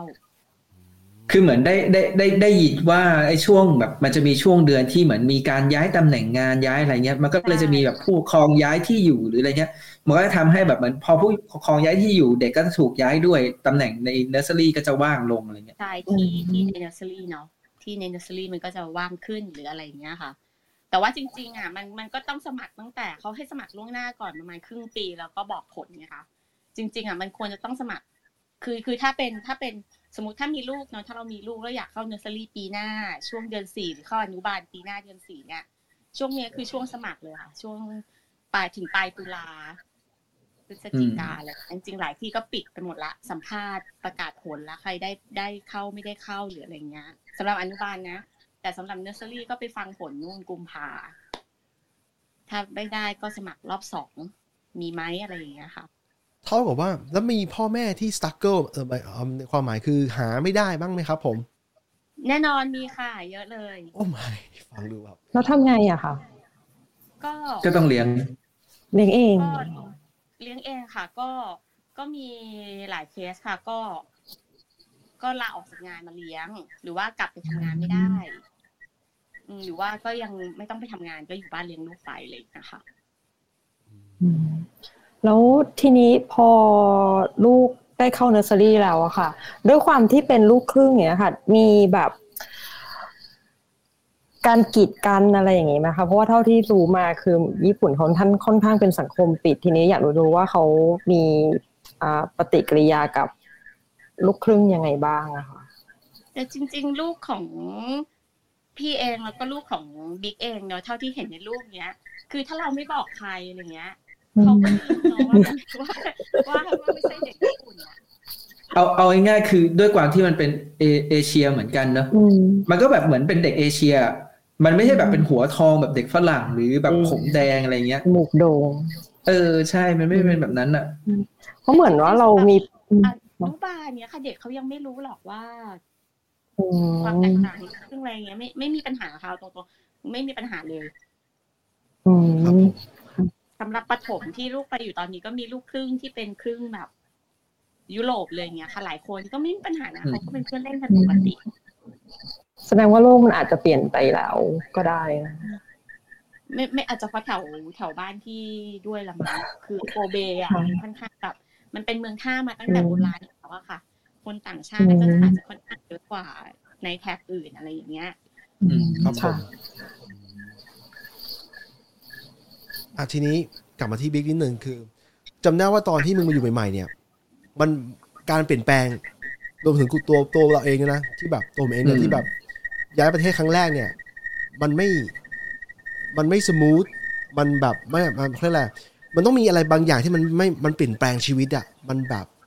มันไม่ได้ปกติไม่ได้เหมือนเก่าอยู่ตอนอยู่กรุงเทพเนี่ยแป๊บนึงนะเสียงมีเสียงกล้องนะขอโทษขอโทษขอโทษโอเคโอเค ไม่เราเอง ใช่ใช่คือคือการเปลี่ยนแปลงเนี่ยมันมันมันมันไม่มีอะไรที่มันแบบ ง่ายอะ คือเราอยู่เมืองไทยเนี่ยอย่างอยู่กรุงเทพเนี่ยเรารู้เราจะไปกินอะไรอะจะไปเที่ยวไหนสมมตินะต่อให้มันที่สถานที่มันอาจจะไม่ได้ดีมากแต่ว่า เรารู้ว่าเราจะทำอะไรเพื่ออะไรอะพูดง่ายๆจะทำงานจะหาเงินยังไงใช่ป่ะแต่พอการการย้ายประเทศเนี่ยมันเปลี่ยนสิ่งแวดล้อมหมดเลยเปลี่ยนภาษาเปลี่ยนเลยโดยเฉพาะอย่างกรณีบิ๊กที่เปลี่ยนภาษาเปลี่ยนเลยด้วยเป็น culture ใหม่ มีความกังวลใจอะไรบ้าง แล้วมึงต้องมึงมึงจัดการยังไงเกี่ยวกับความรู้สึกนั้น เออ กังวลอยู่แล้วเพราะว่าเราเอาจริงๆก็อย่างที่รู้เนอะเราพูดภาษาญี่ปุ่นไม่ได้เออสิ่งที่รู้สึกว่าเป็นความโชคดีอย่างเดียว คือเราเป็นลูกหลานคนจีน แล้วเราเรียนภาษาจีนมาตอนอยู่ประถมตัวคันทำจิให้เราอะอะทำแล้วทำให้เราอะยังพออ่านภาษาจีนออก เออ คือเราจะรู้ว่าเออคำนี้แปลว่าอะไรคำนี้ว่าแปลว่าอะไรคำนี้แปลว่าอะไร ถึงแม้เราจะอ่านออกเสียงเป็นภาษาญี่ปุ่นไม่ได้ แต่ว่าเรารู้ความหมายดังนั้น เวลาเราเห็นอะไรเงี้ยเราจะพอแยกออกว่าเอออันนี้คืออันนี้ อันนี้คืออันนี้ อันนี้แปลว่าอันนี้ อันนี้แปลว่าอันนี้อะไรเงี้ยใช้ได้เลยนะ แต่ว่าสิ่งที่มันเป็นความกังวลของเราก็คือปกติเราอยู่ไทยอะเราสามารถแบบทำนู่นทำนี่ได้เนอะเราแบบจัดการเกี่ยวกับของภายในบ้านแบบเหมือนพวกอุปกรณ์อิเล็กทรอนิกส์หรืออะไรเงี้ยเราสามารถจัดการได้เอง เราสามารถแบบเลือกหรือว่าอธิบายอะไรให้เมียฟังได้ แต่พอมาอยู่เนี่ยมันกลายเป็นว่าอ้าวเราทำอะไรไม่ได้เลย เรากลายเป็นแบบ คนแบบอืมเรียกว่าอะไรเดียวไม่มีประโยชน์เลยอะโอ้โหฟังดูแบบ เอ้ย แต่ว่าอย่างกรณีเรื่องภาษาถ้าเป็นตัวเขียนเนี่ยตัวเขียนเนี่ยมึงสามารถใช้ Google Translate ที่มันเป็นกล้องอะอืมช่วยได้ใช่ไหมแต่ว่ามันก็มันก็ไม่ได้แปลได้ดีอะไรขนาดนั้นใช่ปะล่ะแต่ว่าก็ก็คือจริงๆมันก็ไม่ได้อะไรขนาดนั้นหรอกพออยู่ไปสักพักเราก็ชินชินๆแล้ว แล้วก็เออ เราก็เข้าใจว่า อันนี้เราทำได้ อันนี้เราทำไม่ได้อะไรเงี้ยอืม แล้วอย่างตอนที่ตาลไปไปเอ่ออยู่ญี่ปุ่นครั้งแรกเนี่ยตอนนั้นน่ะ Google ทางไอ้ Translate ยังไม่มา ตาลทำยังไง no Yahoo ใช้ Yahoo เหรอใช่ แล้วเขาก็จะมีอีกเว็บหนึ่งซึ่งตอนนี้ไม่ได้ไม่มีเรามั้งเออเอาไว้แปลพวกแบบเอกสารอะไรอย่างเงี้ยถ้าภาษาพูดนี่คือแบบโนโนเลยคือไม่มีไม่มีให้ใช้ใช่แต่แต่ตอนทำงานก็จะใช้พวกเว็บแปลเอกสารเอาอ๋ออย่างน้อยๆคือตาลต้องพิมพ์ได้มีทักษะในการพิมพ์ภาษาญี่ปุ่นได้ copy paste อ๋อ copy paste โอเคอ๋ออันนี้คือกรณีที่เป็นเป็นเมนูเป็นกระดาษเนี่ยไม่ได้เลยถูกไหมถ้าเป็นกระดาษปุ๊บเนี่ยเออไม่ไม่ได้เออคือก็ต้องมีพื้นฐานอย่างน้อยก็ต้องแบบ คือมันจะมีพวกฟังก์ชัน support แบบเขียนอะคือใช้ลากเส้นเอาแล้วมันก็จะ detect เป็นตัวอักษรให้อะไรอย่างเงี้ยอืมก็สมัยนั้นก็ก็จะเป็นแบบนั้น แต่ว่าถ้าไม่มีพื้นฐานอะไรเลยแอดออก็จะก็จะยากหน่อย พอดีอย่างตอนเราไปอย่างเงี้ย เราพอจะมีพื้นฐานแบบบ้างนิดนึงอย่างตอนไปฝึกงานเราก็จะแบบเคยเรียนพวกเอ่อ คอร์สญี่ปุ่นพื้นฐานมาแล้วอะไรเงี้ยเราก็จะพอเอาตัวรอดได้บ้างเออไปทำงานเองบริษัทเขาก็จะเทรนให้ก่อนที่จะส่งไปอืมแล้วแล้วอย่างพี่หลินนะครับ ตอนที่ไปอ๋อแต่พี่หลินเคยอยู่สองครั้งสอง phase แล้วนี่ phase แรกน่าจะใช่ค่ะเสร็จแรกที่มาเรียนค่ะ ก็ได้ภาษาอยู่แล้วอะไรเงี้ยก็มาเรียนภาษาเรียนต่อทำงานอะไรเงี้ยค่ะ ครับผมเป็นประสบการณ์ตรงนี้ก่อนอืมย้ายมาอีกทีก็เลย ไม่ไม่ค่อยมีปัญหาเรื่องภาษาเท่าไหร่ค่ะ อ๋อครับฟังดูดีมาก smooth ค่อนข้าง smooth นะครับที่ผมฟังจากพี่หลินเล่ามาเนี่ย แล้วมีอะไรที่มันรู้สึกว่าเป็นมันเป็นมันเป็นอะไรเรียกอะไรอะเป็นอุปสรรคที่เรากังวลใจไหมครับ นอกจากเรื่องงานที่พี่หลินบอกว่ามันเสียโอกาสไป ของพี่ก็น่าจะเป็นเรื่องงานแล้วก็เนาะคิดถึงบ้านนะคะคิดถึงบ้านครอบครัวอะไรเงี้ยใช่ครอบครัวที่อยู่ที่เมืองไทยอะไรเงี้ยครับ กับเพื่อนๆ แต่ว่าเดี๋ยวนี้เดี๋ยวนี้แบบ มันก็ไม่เหมือนสมัยก่อนเนอะสมัยก่อนมานี่โอ้ต้องโทรศัพท์อย่างเดียวเดี๋ยวนี้มีไลน์มีวิดีโอคอลมีวิธีการติดต่อนู่นนั่นนี่ จริงจริงช่วยได้เยอะเลยครับก็ตรงนี้ใช่ค่ะ แล้วก็มาติดปัญหาช่วงนี้เนี่ยแหละค่ะ ที่พอมีโควิดโควิดปุ๊บอืมเราก็บินไปเที่ยวไปไปกลับกลับๆไม่ได้เหมือนแต่ก่อนอะไรเงี้ยก็จะคิดถึงบ้าน ครับช่วงที่มาใหม่ๆคิดถึงบ้านเนี่ยพี่หลินกลับบ้านบ่อยไหมครับ ผม ปีละประมาณสองครั้งอะค่ะ อ๋อครับก็ไม่ไม่ได้แย่มากนะครับ ก็ต้องก็ต้องรอช่วงที่เป็นหยุดงานยาวๆอะไรอย่างเงี้ยค่ะ ครับอืมใช่อะทีนี้มาเริ่มพวกเราเนี่ยสามคนสามคนที่อยู่ในจอเนี่ยคือ พวกเราไม่ได้กลับบ้านมาสองปีแล้ว เอ้ยแต่กรณีบิ๊กเพิ่งมา แต่กรณีผมกับตาเนี่ยมีแผนจะกลับกลับไปเมืองไทยนิดหน่อยกลับไปเที่ยวไปเจอครอบครัวอะไรอย่างเงี้ยก็ไม่ได้กลับแล้วเพราะว่าโควิด มันทำให้เราไม่ได้กลับใช่ก็ตั้งแต่โควิดพี่เองก็ไม่ได้กลับมาสองปีแล้วอะค่ะจะสองปีแล้วเหมือนกันใช่ใช่สองแหละใช่แล้วกลายเป็นว่าผมต้องผมโดนต้องปรับตัวเลยอะคือตอนแรกเนี่ยมานี่นึกนึกว่าจะมาเที่ยวสามเดือนด้วยซ้ำนะครับ แล้วมาอยู่ยาวแล้วเลยแบบมันเลยจากตอนแรกเนี่ยจะเราเรารู้สึกว่าเราจะได้กลับไทยบ่อยๆปรากฏว่าไม่ได้กลับแล้วก็เรารู้สึกว่าถ้ากลับตอนนี้แล้วผมไปเจอฝุ่นเนี่ยผมก็ต้องจะรู้สึกว่า ฟรัสเทตอะรู้สึกว่าทำไมต้องเป็นแบบนี้ทำไมมันเป็นแบบนี้อากาศมันไม่สะอาดอะไรอย่างเงี้ยครับเอออะทีนี้ตาลมีประเด็นอะไรเพิ่มเสริมไหมรายการเรามาชั่วโมงหนึ่งกว่า เกือบจะได้เวลาต้องต่างคนต่างแยกย้ายไปเลี้ยงลูกแล้วหมา เอาเป็นคำถามสุดท้ายแล้วกันสำหรับทุกคนเลยอะเออไม่แน่ใจว่ามิ้นอาจจะอยากเปิดไมค์ขึ้นมาพูด ตอนนี้มิ้นท์อยู่ไหนครับ มิ้นท์มิ้น อยู่ไทย แต่ว่ามิ้นเคยไป AFS ที่ญี่ปุ่นหนึ่งปีสมัยมปลายมิ้นอยากอะโอเคมาละนกเลยไง มันนานมากจนไม่รู้ว่าแชร์ไปแล้วมันกลายเป็นแชร์ประวัติศาสตร์อะคือพอฟังทุกคนแบบว่าเออการใช้เอ่ออะไรอะแอปแปลภาษาแบบคัด copy paste อะไรเงี้ยสมัยมิ้นคือแบบถือ dictionary เดินเล่นก็โตแล้วเล่นโตโตเปิอะดดีก่อนค่ะอะไรอย่างเงี้ย ใช่แบบต้องนับดูว่าคันจิตัวนี้มีกี่ขีดอะไรเงี้ย เพื่อที่จะไปเปิดหน้าดูว่าอันนี้มันแปลว่าอะไรอะไรเงี้ยอืมมิ้นท์ไปช่วงเป็นอย่างนั้นเลยมปลายก็เท่ากับว่ามันช่วง 19x 199x แบบใกล้ๆ2,000ด้วยถูกไหมเขาก็รู้อายุกันหมดเลโอ้ยย sorry sorry เขาไม่สามารถตั้งใจคำนวณได้ไม่ตั้งใจคือเรากำลังจะ เรากำลังจะหาบริบททางเทคโนโลยีอยู่ เพราะว่าช่วงนั้นเมียกูเองเกิดมาได้ไม่กี่ปีโอ้เองไม่เมียเด็กนี่เองแหมแหม อะทีนี้แหมทีนี้มิ้นเคยบอกใช่ใช่ประมาณช่วงก่อนปี2000อะช่วงช่วงก่อนมิลเลนเนียม เออถ้าเราจะไม่ผิดเนี่ยมิ้นเคยพูดครั้งหนึ่งว่า QR code แต่ที่มิ้นไปญี่ปุ่นตอนนั้นนะ QR เขาก็ใช้กันแบบหลากหลายแล้ว แต่ว่ามันแต่ว่ามันเพิ่งมาฮิตทั่วโลกเนี่ย เมื่อเร็วๆนี้เอง ใช่ไหมช่วงเวลานั้นเนี่ยมินมินว่าคิวอะเอ้ย มินน่าจำไม่ได้แล้วว่ามินเคยพูดมิ้นเคยพูดมิ้นเคยพูดเคยพูดกับเพิร์ดนานมากแล้วเออเออแต่มันก็อาจจะมีใช้แล้วมั้งตั้งแต่ตั้งแต่ตอนสมัยนู้นแล้วอืมโอ้ยถ้าเกิดแบบ ตอนตอนเราไปฝึกงานมีนะ สมัยมิ้นท์อาจจะมีก็ได้เออสมัยอืมมินก็คงมีแล้วล่ะ แล้วก็แบบสมัยก่อนมันก็จะมีคล้ายๆเพจเจอร์เรียก Pocket to Bell อะไรเงี้ย แบบส่งข้อความกันโดยตัวเลขอะไรเงี้ย โดยที่สมัยนั้นแบบ เออตอนนั้น โหยเนี่ยเรามาพูดเรื่องอดีตกันนะเออสมัยนั้นมันก็ แล้วอันเนี้ยมิ้นฟังจากพี่หลินฟังจากบิ๊กอะมิ้นก็ค่อนข้างประทับใจนะ ในแง่ที่ว่าอืมในแง่ที่ว่าเหมือน คือเมื่อก่อนตอนยุคที่มินไปเนี่ยแบบเออไกจินหรือแบบคนต่างชาติเนี่ยเขาจะแบบค่อนข้างแยกออกต่างหากอะไม่ค่อยไม่ค่อยเขาจะยังรู้สึกเหมือนว่าเป็นคนนอกอะคือยังไงก็ไม่ใช่คนญี่ปุ่นน่ะแต่มินก็ฟังแล้วก็ดีใจนะ ที่เหมือน อย่างพี่หลินหรือกับบิ๊กอะไรเงี้ยก็ไม่ได้รู้สึกถึงความ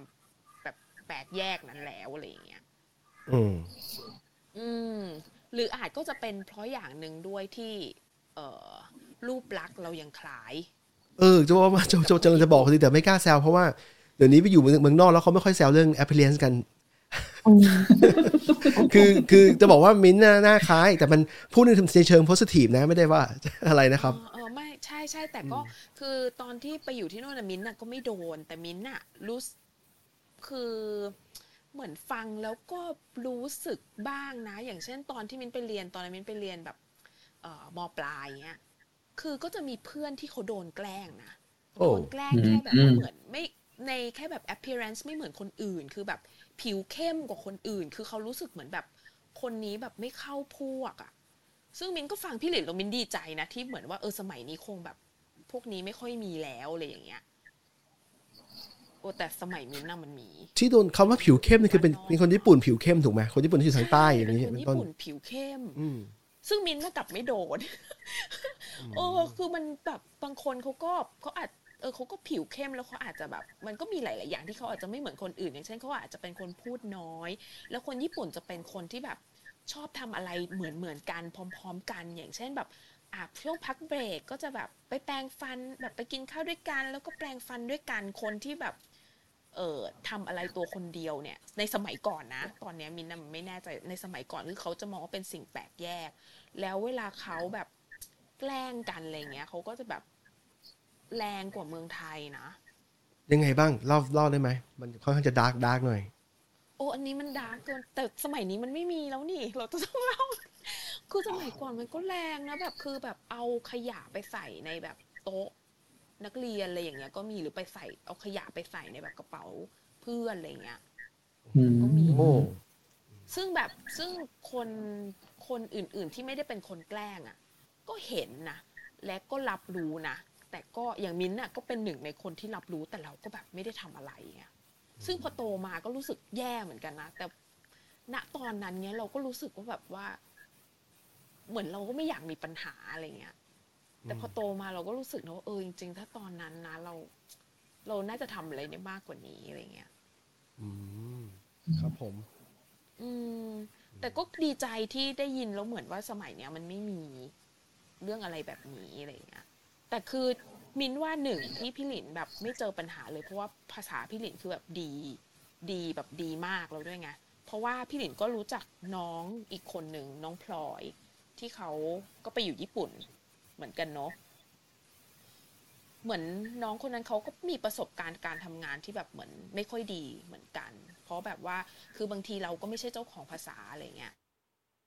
แล้วก็เหมือนประชุมด้วยกันอะไรเงี้ยคนญี่ปุ่นเขาก็อาจจะแบบ เหมือนไม่อยากจะรับฟังความเห็นเราเท่าไหร่อะไรเงี้ยอืมอืมนี่คือน้องคนไทยที่ทำงานในบริษัทญี่ปุ่นที่ญี่ปุ่นถูกไหมครับ เป็นน้องคนไทยที่ก็ เออเออพอดีไปรู้จักน้องเขามาเขาก็น้องเขาก็ภาษาญี่ปุ่นดีแล้วด้วยนะ แต่คือยังไงแบบเขาก็อาจจะยังไม่ได้เทียบเท่ากับเจ้าของภาษาอะไรอย่างเงี้ยเขาก็เขาก็เคยมาบ่นว่าแบบเขาไปประชุมเขาไปประชุมอะไรอย่างเงี้ย ก็แบบคนก็แบบเหมือน ไม่ได้ให้ความสำคัญกับเขา ครับผมอืมเพราะว่าเหมือนเออเขาก็ไม่ใช่คนญี่ปุ่นอะไรอย่างเงี้ยอืมเคยได้ยินว่าแบบวิธีที่คนญี่ปุ่นใช้เขาเรียกว่าอะไรการแกล้งอย่างนี้ป่ะกับคนที่เขาไม่ยอมรับอาจจะใช้ความเงียบความแบบมองว่าไม่มีตัวตน ใช่ใช่ใช่ใช่อืมใช่เออที่โรงเรียนก็จะเป็นอย่างนี้ในตอนที่ในโรงเรียนก็จะเป็นอย่างนี้ก็คือจะทำเหมือนว่าคนคนนี้ไม่อยู่ คือเหมือนแบบไม่มีคนคนนี้แล้วก็แบบตอนกลางวันแม้ว่าคือเรียกกันแบบไปทำกิจกรรมอะไรก็คือไม่เรียกคนนี้นึกออกไหมแต่ก็แบบคือ แต่ก็ยังแกล้งคอยแกล้งเขาแบบแบบเหมือนเอาขยะหรืออะไรอย่างเงี้ย ไปใส่ในโต๊ะเขาอะไรอย่างเงี้ยมีเออมีมีมีใช่ใช่เออเป็นประมาณนั้นแหละ เหมือนจะแบบไม่สนใจทำเป็นเหมือนไม่มีตัวตนแบบเรียกเรียกทุกคนกัน แต่ก็จะไม่เรียกคนนั้นอะไรอย่างเงี้ย เฮ้ยจริง ๆ จริง ๆ แล้วแบบ อันเนี้ยเด็กๆนี้จริงจริง ๆ เรามิ้นท์น่ะเคยตอนที่ไปเรียนญี่ปุ่นน่ะมินคิดเลยนะว่า ญี่ปุ่นน่ะเป็นประเทศที่เหมาะกับการมาเที่ยว อันนี้พูดเรื่องดาร์กเนี่ยแต่มินรู้สึกเลยว่ามินไม่ค่อยอยากที่จะย้ายไปทำงานหรือแบบย้ายไปอยู่ที่ญี่ปุ่นอืมอาจจะเป็นเพราะแบบประสบแบบ ประสบการณ์ของส่วนตัวของมินด้วยมินมินโดยโดยทั่วไปมินชอบญี่ปุ่นนะมินชอบคนญี่ปุ่นชอบไปเที่ยวญี่ปุ่นชอบอาหารญี่ปุ่นชอบชอบญี่ปุ่น ไปเที่ยวบ่อยปีละหลายหลายๆครั้ง แต่มินรู้สึกว่าการที่จะเป็นคนญี่ปุ่นและกลมกลืนกับที่ญี่ปุ่นน่ะ มันเหนื่อยอืมไม่รู้จริงว่าพี่หลินรู้สึกหรือเปล่าพี่อ่าพี่อาจจะชินไปแล้วอะค่ะพี่อาจจะชินไปแล้วคือปมๆไปแล้วอะไรอย่างเงี้ยมั้ง ส่วนผมแบบที่เลือกมาอยู่อะ เพราะผมรู้ว่าผมไม่ต้องทำงานไม่ต้องส่งสิงกับคนญี่ปุ่นนับเป็นความโชคดีของบิ๊กด้วยนะอืมอืมคือรู้รู้อยู่แล้วว่าถ้าเรามาเราตัดกังวลเรื่องที่ เพราะว่าคนส่วนใหญ่เวลามาอยู่ที่เนี่ย ส่วนหนึ่งที่เขาบ่นกันก็คือ เออต้องทำงานคนญี่ปุ่นแล้วแบบคนญี่ปุ่นมันทำงานด้วยยากหรือว่าแบบทำงานแล้วมันไม่เหมือนทำงานคนไทยอะไรเงี้ย ซึ่งเราไม่มีปัญหาตรงนั้นไง อืมอืมดังนั้นการย้ายของเราที่ตัดสินใจมามันเลยง่ายด้วย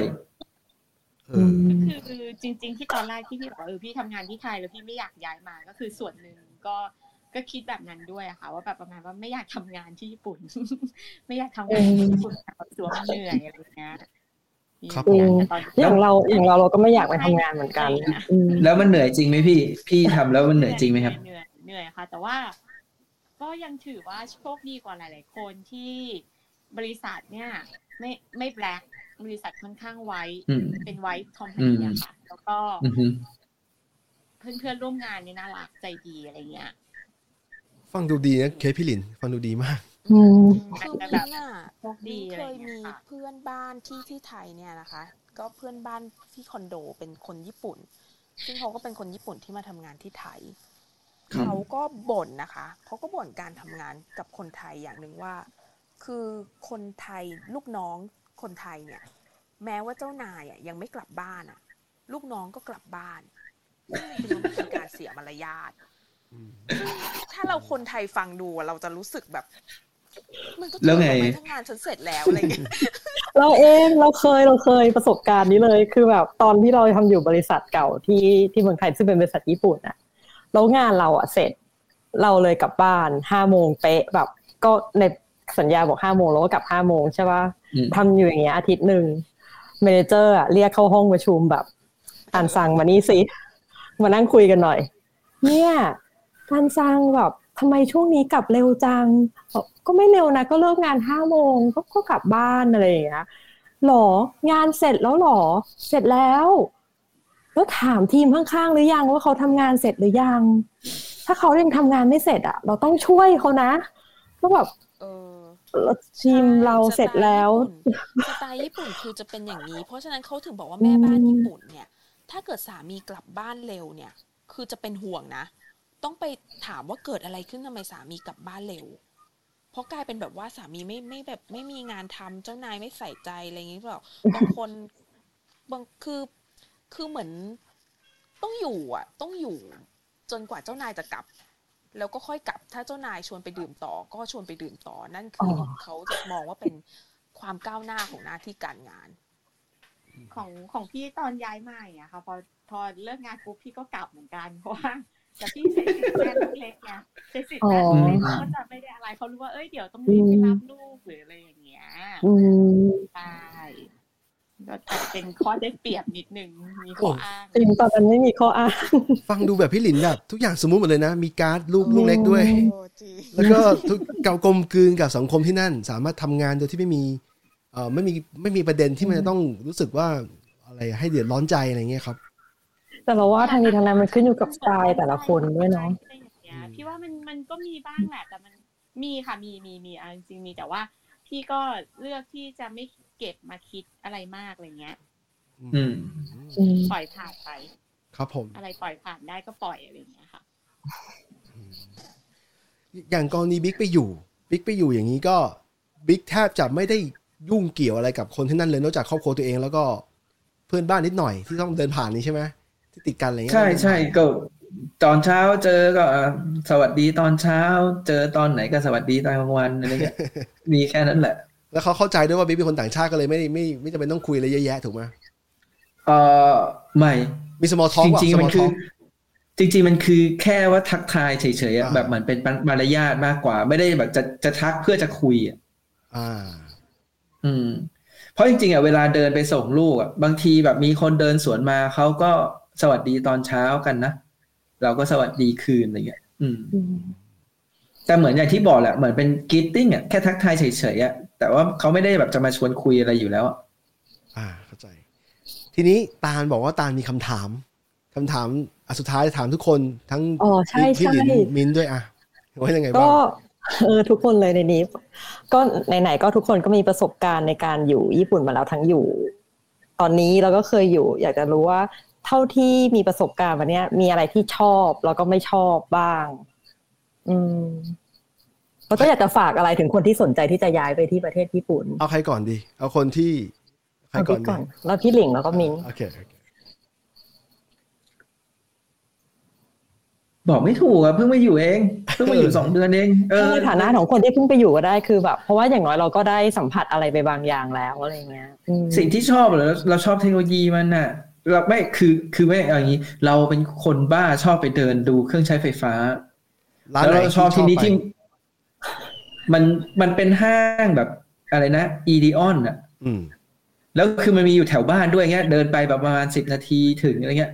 คือคิดดูอะบางทีแบบว่างๆไม่มีอะไรทำอะเป็นคนเดินไปที่ห้างแล้วไปเดินดูเครื่องใช้ไฟฟ้า ว่างนะดูว่าง มันไม่ได้ว่างแต่บางทีแบบอยู่บ้านเบื่อๆนึกนึกออกป่ะว่าอ่าแบบทำงานอยู่แต่กลับบ้านเงี้ยเอออืมบางทีแบบจะออกไปออกไปจ่ายตลาดใช่ไหมเราก็เออเดินเลยไปอีกสักพักหนึ่งอะไปดูสักหน่อย ดูว่าเออมีอะไรอัปเดตอะไรแบบมีอะไรอยากซื้อกลับบ้านไหมอะไรเงี้ยจะจำได้เหมือนกันว่าห้างห้างพวกเนี้ยมันมีของเยอะมากของแน่นอย่างแน่นน่ะใช่แล้วมันใช่เพลินหูฟังเนี้ยก็จะมีแบบถ้าทุกรุ่นให้ลองเลยป่ะแบบ เยอะอะให้ลองอะไรเงี้ยเอางี้เออข้อข้อดีข้อดีนี้แล้วกันที่ชอบใช่ไหมชอบไอ้ไอ้ตอนจ่ายตังค์อะเหมือนตอนเนี้ยมันเป็นเครื่องจ่ายตังค์กันเกือบหมดแล้วป่ะจะได้แบบไม่ต้องแบบเหมือนยืดยื่นแบงค์ยื่นอะไรกันอะ เป็นระบบเพย์เวฟของวีซ่าป่ะหรือว่าไงหรือว่าไม่ไม่คือ คือสมมุติว่าอย่างอย่างไอ้ซูเปอร์ที่ไปเงี้ยอืมพอเขาติดติดติดอะไรเสร็จอะเขาจะบอกให้ไปที่เอ่อเครื่องจ่ายเงินเอ่อเครื่องที่หกนะอะไรเงี้ย เราไปถึงปุ๊บมันก็คือเครื่องที่แบบจะใส่แบงก์ก็ได้ จะใส่เหรียญก็ได้ จะใช้บัตรเครดิตก็ได้อะไรเงี้ยเออเออคือเหมือนเขาติดเหมือนเขาติดราคามาเสร็จแล้วอะแล้วคุณก็เข็นตะกร้าคุณอะไรไปไปที่นู่นแล้วก็ไปจ่ายตังค์อ่าเออ ซึ่งก็ดีอะเราไม่ต้องคุยอะไรไง คือเราก็แค่ไปกดบัตรเครดิตแล้วก็เสียบัตรเครดิตเราอะไรเงี้ยข้อเสียข้อเสียข้อเสียที่นี่มันไม่ค่อยมีภาษาอังกฤษให้อ่านอืมอืมส่วนใหญ่คำอธิบายหรืออะไรต่างๆ ก็เป็นภาษาญี่ปุ่นแบบจ๋าๆเลยอะอืมร้านหนังสือ ร้านหนังสือมีหนังสือภาษาอังกฤษให้เลือกอ่านเยอะไหมไม่ได้ไป ไม่ชอบไม่ไม่ไม่ได้เป็นคนชอบเข้าร้านหนังสืออ๋อโอเคโอเคไม่เป็นไรเพื่อนไม่เป็นไรอืมแล้ว อยากจะฝากอะไรสำหรับคนที่คิดว่าญี่ปุ่นน่าจะเป็นประเทศทางเลือกที่น่าจะย้ายไปอยู่ จริง ๆ แล้วว่ามันแล้วมันมันมันแล้วแต่คนนะถ้าเกิดสมมุติว่าเขาแบบมีทางเลือกเยอะๆอย่างเงี้ย เลือกประเทศที่มันใช้ภาษาอังกฤษเป็นหลักก็อาจจะดีกว่าก็ได้เนาะเพราะว่ามันเหมือนเป็นเป็นอะไรที่แบบเรารู้อยู่แล้วอะแต่ถ้าเกิดคนที่เขาเขารู้ภาษาญี่ปุ่นอยู่อะการย้ายมาอยู่ญี่ปุ่นมันก็น่าจะเป็นเรื่องดีสำหรับเขาอะถ้าเทียบกับประเทศไทยอะนะ อืมอืม ยิ่งถ้าเกิดไม่ต้องทำงานกับคนญี่ปุ่นแบบแบบที่เราเป็นเงี้ยเหมือนทำงานออนไลน์อะมันก็น่าจะดีกว่าเยอะเลยอะอืม อืมจริงๆอะต้องถามพี่หลินมากกว่า เพราะว่าพี่หลินอยู่มา น่าจะแบบมีข้อดีข้อเสียเยอะกว่าเยอะเลยอะค่ะงั้นไปที่พี่หลิงเลยค่ะ ข้อดีข้อเสียเหรอคะถ้าถ้าชอบอ๋อคือถ้า ถ้าเอาเอาพูดถึงข้อดีหรือข้อเสียก่อนดีอะเอาข้อดีก่อนละกันค่ะข้อดีใช่ไหมคะพี่ว่าพี่พี่ชอบสิ่งแวดล้อมที่เป็นธรรมชาติอะค่ะ คืออาจจะไม่ไม่ไม่รู้ว่าเมืองที่พี่อยู่ตอนนี้ด้วยหรือเปล่าเนี่ยเพราะมันไม่ใช่เมืองหลวงอะไรเงี้ย ทางคันไซเองก็ไม่ใช่เมืองหลักที่เป็นแบบประมาณว่ามันมีแต่ตึกหรือว่ามีแต่สำนักงานอะไรอย่างเงี้ยค่ะ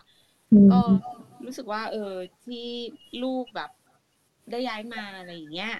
คือพี่พี่ยังไม่ค่อยรู้เรื่องระบบการศึกษาของญี่ปุ่นกับไทยเองว่ามันต่างกันมากน้อยแค่ไหนใช่ปะแต่ว่าอย่างน้อยเงี้ยค่ะ ลูกแบบได้สูดอากาศที่ดีๆ แล้วเขาได้อยู่กับธรรมชาติ มากกว่าอยู่ที่กรุงเทพอะค่ะแล้วก็ไม่ต้องไม่ต้องอะไรนะ ใช้ชีวิตอยู่บนรถอะเขาไม่ต้องโตบนรถอะค่ะ ทุกวันนี้เขาก็แบบขอขอเดินไปขออิฟเอาวันนี้ด้วยครับ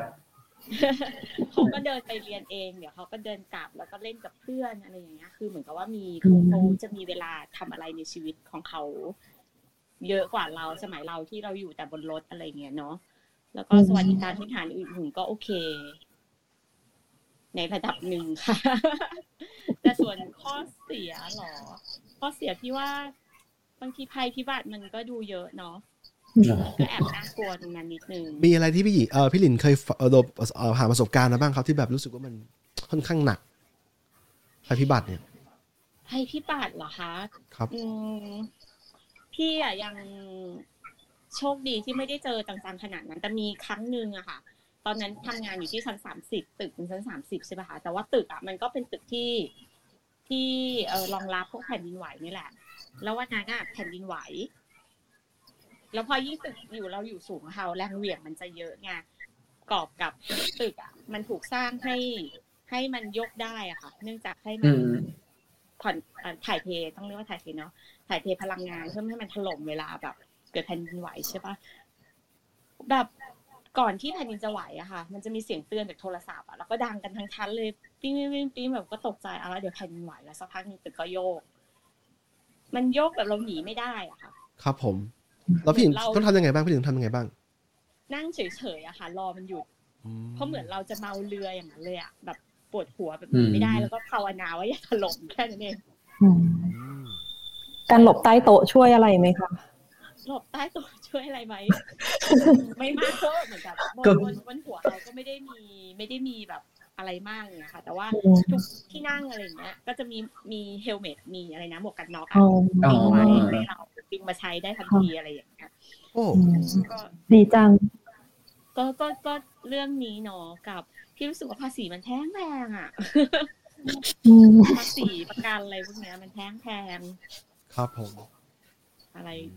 ก็น่าจะเป็นแบบเออที่รู้สึกว่าเออมันเป็นข้อเสียอะไรอย่างเงี้ยค่ะครับไอยอย่างกรณีเดี๋ยวพูบิ๊กดบิ๊กโดนแผ่นดินไหวพูไปดยัง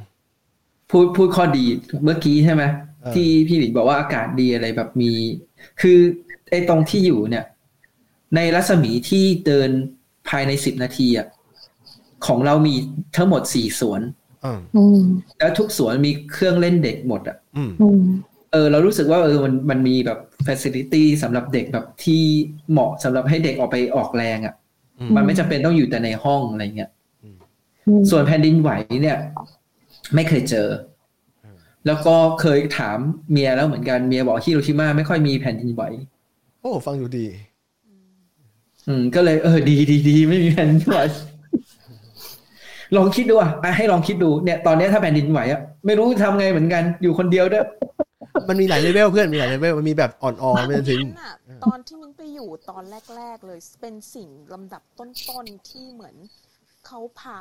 เขาเขาสอนเลยก็คือการวิธีดูแลตัวเองตอนแผ่นดินไหวอืมอืม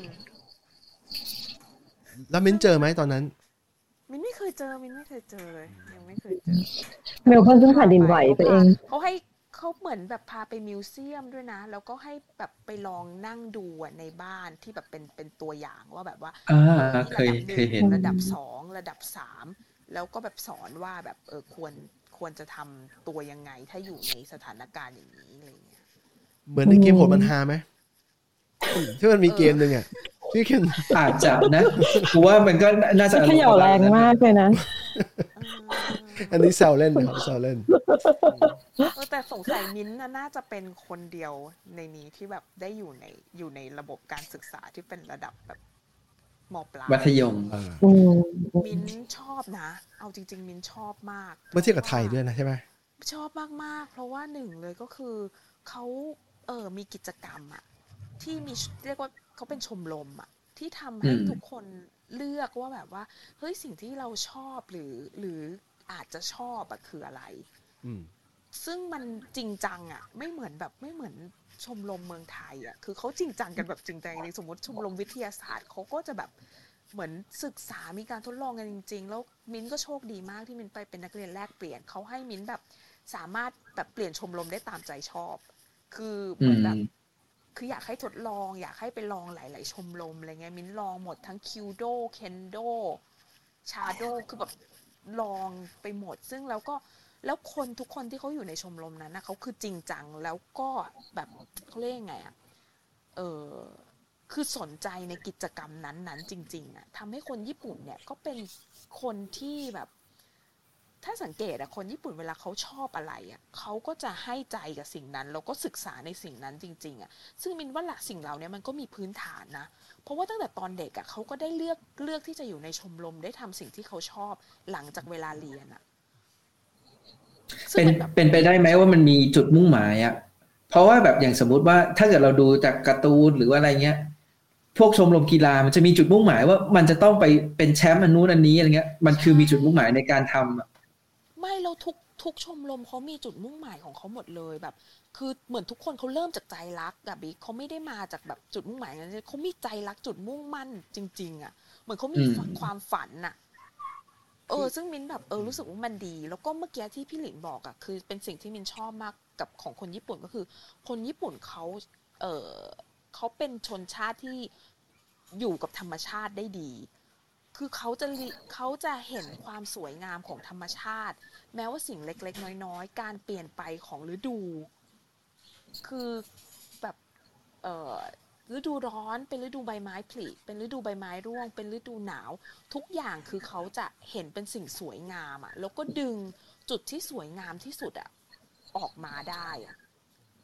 ซึ่งมันเป็นสิ่งที่ละเอียดอ่อนแล้วก็มินว่าเป็นอะไรที่งดงามมากของคนญี่ปุ่น ถ้าอย่างทุกคนไปเที่ยวญี่ปุ่นเนี่ยก็จะสังเกตว่าแบบคนญี่ปุ่นเขาให้ความสำคัญกับแบบฤดูมาก หรือแม้กระทั่งกิจกรรมที่เป็นไปแต่ตามฤดูอืมจริงอย่างแบบก็จะมีใช่จะมีเทศกาลแบบหน้าร้อนก็จะมีดอกไม้ไฟใบไม้ร่วงก็ไปดูใบไม้แดง หน้าหนาว เทศกาลหิมะใบไม้ผลิก็ดูแบบฮานามิ อืมใช่แล้วเขาจะเป็นกิจกรรมที่เหมือนอยู่กับธรรมชาติ อะ คือแบบให้เข้าเอาตัวเข้าแบบชื่นชมความงามของธรรมชาติ อะซึ่งมินว่าเออมันมันพอดีเราแบบเติบโตมาจากในเมืองอะ ไปที่นู่นเราก็ค่อนข้างแบบประทับใจ แล้วก็ชอบนะ เพราะว่าจากเดิมเนี้ยที่เรียนต้องแบบนั่งรถไปนานๆอะไรเงี้ย ไปอยู่ญี่ปุ่นก็อย่างที่ทุกคนบอก มินก็ถีบจักรยานไป ถีบจักรยานกลับ ทำกิจกรรมที่ชม คือเรามีเวลาเยอะขึ้นอะพอเรียนเสร็จ แล้วก็มีเวลาทำกิจกรรมชมรมก่อนที่จะถีบจักรยานกลับบ้านเนี้ยคือชีวิตมันมันดูดีอะแต่ก็ไม่ใช่ว่ามีแบบคนที่มีชีวิตแบบเนี้ยก็มีแต่ญี่ปุ่นเองก็เป็นชีวิตที่คัดเลือกเหมือนกัน ก็จะมีกลุ่มคนหนึ่งกลุ่มคนอีกประเภทหนึ่งเหมือนกันที่เขาเลิกเรียนเสร็จ เขาก็ต้องรีบไปโรงเรียนสอนพิเศษ เพื่อที่เขาจะเตรียมตัวไปเข้ามหาลัยอืมก็มีคนคนกลุ่มนี้เหมือนกันนะ ตอนที่มินไปอยู่โน่นนะมินไม่รู้สมัยนี้ยังมีหรือเปล่า แต่สมัยนู้นนะเป็น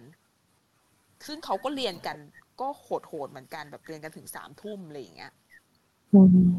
เสาร์อาทิตย์ก็ไปเรียนอะไรอย่างเงี้ย ก็จะมีแล้วแต่คนแต่ละกลุ่มที่เขาก็จะมีจุดมุ่งหมายในชีวิตที่แบบอาจจะไม่เหมือนกัน อืม โอเค อันนี้ก็มินว่าสิ่งที่มินชอบก็ก็มีหลายอย่างทั้งเรื่องนะเรื่องการรักฤดูการรักสิ่งแวดล้อมรักธรรมชาติ การอยู่กับธรรมชาติ สิ่งที่ไม่ชอบก็อย่างที่บอกไปแล้ว มินรู้สึกว่าเขา เขามีการจำกัดความของคนญี่ปุ่นเกินไป ซึ่งมินไม่รู้ว่าปัจจุบันนี้ยังเป็นหรือเปล่า แต่ว่าคือ เขาก็จะรู้สึกว่าคนญี่ปุ่นก็คือคนญี่ปุ่น แล้วก็คนญี่ปุ่นก็จะทำอะไรคล้ายๆกัน นั่นคือคนญี่ปุ่นของเขาแบบ เออแบบ คือถ้ามีใครแบบสักคนเดินออกจากกรอบนั้นอะไรเงี้ยก็จะถูกคนที่อยู่ในกลุ่มที่เป็นคนญี่ปุ่นเนี่ยมองอืมคือเคยอ่านเจอเขาบอกว่ามันเป็นแบบความฮาร์โมไนซ์ป่ะของคนญี่ปุ่น ใช่ใช่ใช่อืใช่มซึ่งจริงๆมันอาจจะดีก็ได้มันอาจจะคล้ายๆพวกมดงานอะแต่คือ ด้วยสไตล์ของมิ้นเองอะมิ้นแบบไม่ได้ชอบทางนั้นไงมิ้นอืมชอบแบบให้แต่ละคนแบบมีปัจเจกมากกว่า อืม อืม นั่นแหละ แล้วก็แล้วก็เหมือนสมัยนี้ก็ดูจะดีขึ้นกว่าสมัยก่อนที่แบบเริ่มยอมรับแบบเอ่อความเป็นลูกครึ่งหรือความเป็นต่างชาติมากขึ้นอะไรอย่างเงี้ยก็ก็ดีขึ้นแหละ มันคงเป็นไปตามแบบ globalization ในวันที่มิ้นไปอะอ๋ออินเทอร์เน็ตมีแล้วแหละแต่ว่าไอ้พวก Netflix YouTube ยังไม่ค่อยมีถูกไหมมันไม่มี ไม่มีเออลยการที่แล้วเอออินอะเทอร์ต่อเน็ตต่อที่บ้านก็ไม่มีนะ ต้องไปเล่นที่โรงเรียนอ๋ออืมผมจำได้มินต้องเขียนจดหมายกลับมาหาเพื่อนๆที่โรงเรียน ใช่อืมใช่ฟังดูเหมือนแบบเนิ่นนานมากใช่แต่สมัยนั้นเป็นอย่างนั้นจริง จดหมายเลยเหรอ อ๋อเพราะอีเมลต่อใช่ส่งมาให้เพื่อนที่ห้องอืมเพราะว่าอีเมลต่อให้ส่งอะเพื่อนเพื่อนๆบางคนก็รับไม่ได้ถูกไหมเพราะว่ามันไม่มีทุกคน เข้าใจถูกป่ะในวันนั้นน่ะ เรามัยังไม่มีมันนะมีเพราะว่าตอนนั้นมีเพราะว่าโรงเรียนเขาให้แบบเป็น part of วิชาคอมมาทุกคนต้องมีอีเมล แต่ว่ามันไม่ได้ฟังดูดีมาก access ง่ายเหมือนสมัยนี้อะๆอืใช่มสมัยก่อนอืมแบบคนก็ไม่ได้แบบเล่นกันทั่วไปอย่างนี้นะอืมแล้วก็แบบคือมันมีตอนนั้นสมัยนั้นเราแบบเราสร้างอีเมลขึ้นมาแต่เราก็ไม่ได้ใช้เนอะ มันไม่ควรจะใช้ตอนนี้อะชื่อมันแบบเออถ้าถ้าถ้าตอนนี้ดึงมาใช้ก็จะชื่อแปลกๆอะไรอย่างเงี้ยเอออืมแต่วันนั้นจะบอกว่ามันคูลมากทุกคนที่มีอะเพราะว่ามันมีอย่างอย่างเราก็ไม่มีจนกระทั่งเข้ามหาลัยถึงจะมี ก็เลยกลายเป็นว่าเนี่ยมันมีความเหลื่อมล้ำทางโรงเรียนแต่ละโรงเรียนที่ไทยก็ไม่เหมือนกันอีก โรงเรียนหนึ่งมีโรงเรียนหนึ่งไม่มีอย่างนี้เป็นต้นของบิ๊กมีมากบิ๊กบิ๊กมีดิมีอะไรบิ๊กเก่งคอมตั้งแต่เด็กเหรอใช่ป่ะ มีอะไรอีเมลอีเมลอะนะเอออีเมลก็มีตอนเข้ามหาลัยนั่นแหละอ้าวเหมือนกันงั้นเหมือนกันพอๆใช่เพราะว่าเราไม่ใช่อยู่โรงเรียนในกรุง เราอยู่โรงเรียนต่างจังหวัดผมอยู่กรุงก็ไม่มีครับ ขึ้นอยู่กับมันขึ้นอยู่กับโรงเรียนอีกมันขึ้นอยู่กับโรงเรียนอีก ทีนี้แต่โรอะงเรียนกรุงของเราก็เขียนจดหมายเอานะเออเออทีนี้ทีนี้มิ้นท์ตอนที่มิ้นท์ไปเรียนเนี่ยเนื่องจากว่ามิ้นท์ต้องเบรนเข้าไปในมปลายเนี่ยมิ้นท์ต้องแต่งตัวเหมือนเขาด้วยถูกไหม ใช่ใส่ชุดนักเรียนญี่ปุ่นลยเป็นประสบการณ์ที่ดีมากนะ ฟังดูแบบโอ้โหใช่คือคือใช่เปิดกว้างมากคือเราถึงมาเข้าใจไอ้เขาไอ้ season เนี่ย season change เนี่ย ตอนที่เรามาอยู่เมืองนอกหนึ่งแล้วรวมไปถึงเราเล่นเกมอย่าง Animal Crossing ซึ่งเกมเนี่ยมันเล่นเป็น sense ความเป็นความเป็นคนญี่ปุ่น ความเป็นสีฤดูอะไรเนี่ย มันจะเห็นภาพชัดมากตอนที่เล่นเกมไอเด็กสมัยใหม่อาจจะคนไม่เคยคนที่ยังไม่เคยไปญี่ปุ่นเนี่ยเล่นเกม Animal Crossing เนี่ยเขาอาจจะเห็นบางอย่าง ที่เกี่ยวข้องกับซีซันแต่ว่า เราจะไม่รู้เลยถ้าเราไม่เคยไปไปอยู่หรือว่าอะไรมาก่อน ถ้าอยู่เมืองไทยจะไม่รู้เลยเออแบบรู้สึกซึมซับคือคนคือคนญี่ปุ่นเขาคิดดูสิว่าเขาเออฤดูใบไม้ผลิอะฮานามิเนี่ยเขาไปนั่งดื่มเบียร์เพื่อดู ดื่มด่ำธรรมชาติมาก หรือแบบเขาดื่มชาแล้วก็ดูสวนอะนึกออกไหมเขาเขาดื่มเขาเขามีแบบ เขามีความละเอียดอ่อนละเมียดละไมในอารมณ์ แล้วก็ธรรมชาติอะซึ่งเออซึ่งมันดีมากตอนที่เราไปแล้วเราก็รู้สึกว่า เออเราไม่มาจากเมืองอะมาจากกรุงเทพแบบไม่เคยแบบมองมองออกไปรอบตัวขนาดนี้มาก่อนอะแต่พอไปอยู่ณจุดนั้นอะเออมันมันมันประทับใจแล้วก็รู้สึกลึกซึ้งว่าว่าคนญี่ปุ่นแบบ เออมีความละเอียดอ่อนอ้าวเสียงแสดงแสดงว่าแสดงว่าลูกเริ่มเริ่มเริ่มกลับกันมาแล้วอืมของเราก็เริ่มเรียกร้องแล้วเหมือนกันผมผมนอนอยู่ไม่เป็นไรเดี๋ยวเออว่าเนี่ยคุยกันชั่วโมงชั่วโมงครึ่งแผนแรกนะคุยกันช่วยแค่กะว่าชั่วโมงเท่านั้นเท่านั้นไม่ได้นานกว่านี้บอกว่า หลุดอีกแล้วเพราะว่ามีแต่ผมชอบฟังมากเลยนะ การที่เอ่อพี่หลินกับบินกับบิงมาช่วยช่วยกันแชร์เพราะว่าผมเองเคยไปเที่ยวอย่างเดียวชอบญี่ปุ่นแต่ไม่ได้ไม่ได้ไม่ไม่เคยไปมีประสบการณ์ไปอยู่แบบเกินเกินหนึ่งเดือน ไปอยู่แค่สิบห้าวันตามที่เขาให้ไอ้วีซ่า นักท่องเที่ยวเนี่ยวีซ่าฟรีด้วยไม่ต้องขอเออจริง ๆ เราก็มีคำถามอีกนะ แต่ว่าเรารู้สึกว่าถ้าเกิดเราถามไปเดี๋ยวมันจะไปเรื่อยน่าจะถึงสามสี่ชั่วโมงอะได้คำถามเลยคำถามบิ๊กเพราะว่าบิ๊กให้เกียรติมาร่วมรายการนี้แล้วไม่ไม่ไม่ไม่ไม่คำถามเป็นคำถามเรื่อยเปื่อยไม่ได้มีนี่ หมายถึงว่าเราก็ถามไปเรื่อยๆอย่างนี้แหละ ไม่ได้มีอะไรเอามาอีกคำถามคุยหนึ่งเก่งมาก one last last question มาบิ๊กเหงาหรือเปล่าจริอ๋องไม่ๆแล้ว spot on มิน spot onแล้วเนี่ย ไม่ใช่คือคือจริงๆอะเราอยากอยากอยากจะถามพี่หลินเราอยากจะรู้เรื่องไอ้ไอ้เกี่ยวกับทีวีแบบท้องถิ่นอะไรอย่างนี้ เพราะว่าเวลาเราเปิดดูทีวีอะเราจะเห็นว่าเออบางข่าวมันเป็นแบบข่าวท้องถิ่นเลยโฆษณาเป็นโฆษณาท้องถิ่นเลยอะไรเงี้ย แล้วตัวทีวีเองอะมันก็จะให้เลือกโซนอะว่าเราอยู่โซนไหนอะไรเงี้ย ก็เลยอยากรู้ว่าเออจริงๆญี่ปุ่นคือเขาแบ่งข่าวที่จะที่จะนำเสนอหรือว่าส่งมาที่ทีวีเนี่ย แต่ละที่ไม่เหมือนกันใช่ไหมอะไรเงี้ย อืมอืมอืมใช่ใช่บิ๊ก พูดถูกค่ะ ก็ก็จะมีส่วนที่เป็นสถานีที่เป็นสถานีโทรทัศน์ท้องถิ่นที่ฉายแค่ท้องถิ่นนั้นอะไรอย่างนี้เนาะแต่ว่าเรื่องเรื่องคือรู้ว่ามันมีอะค่ะ แต่ว่ารายละเอียดลึกๆอะไรเงี้ยพี่ก็ไม่มีข้อมูลเลยเท่าไหร่เพราะว่าที่บ้านพี่เนี่ย เวลาดูอะค่ะเขาจะดูเคเบิลทีวีแล้วก็ดูเป็นแต่การ์ตูนนะคะอืมพ่อลูกอะไม่ค่อยดูข่าวทีวีอะไรเท่าไหร่เลยเขาก็จะดูถ้าไม่ดูบอลเอยได้ดูเอยดู ถ้าถ้าได้ดูทีวีปกติก็คือจะเป็นแบบแมตช์ฟุตบอลอะไรอย่างเงี้ยค่ะ อืมนอกไม่งั้นนอกนั้นก็เปิดแต่เคเบิลที่มันรันการ์ตูนไปทั้งวันทั้งคืนอะอ๋อเพราะว่าของผมอะเมียผมเขาจะตอนเช้าเขาจะเปิดดูข่าว แล้วตอนเย็นเขาจะเปิดดูข่าวอะไรเงี้ยแล้วมันก็จะมีแบบพวกโฆษณาท้องถิ่น ว่าเออแบบไปเที่ยวที่นู่นที่นี่อะไรเนี้ยในในในในตัวฮิโรชิมาอะไรเงี้ย มันก็เออก็ดูเพลินดีครับนะ ไม่เหมือนกัน แต่ถ้าถ้ามีโอกาสใช่ไหมคะเดี๋ยวตอนนี้เริ่มนั้นในประเทศเขาก็เริ่มเปิด เปิดให้เที่ยวละลองไปเที่ยวภูมิภาคอื่นเนี้ยค่ะเดี๋ยวก็จะเห็นอย่างที่บิ๊กเข้าใจแหละว่าแบบเออบางทีเปิดทีวีเนอะโฆษณาภูมิภาคนี้หรือรายการในภูมิภาคนี้มันจะไม่ค่อยเหมือนกันอะไรเงี้ยครับอ่านี่นี่ค่ะ มีคำถามเพิ่มหลุดขเหรออเสริมอีกคำถามได้ไหมคะค่ะได้เลยครับ ญี่ปุ่นจะเปิดเปิดประเทศให้เที่ยวได้เมื่อไหร่อะคะไม่มีข้อมูลเลยค่ะ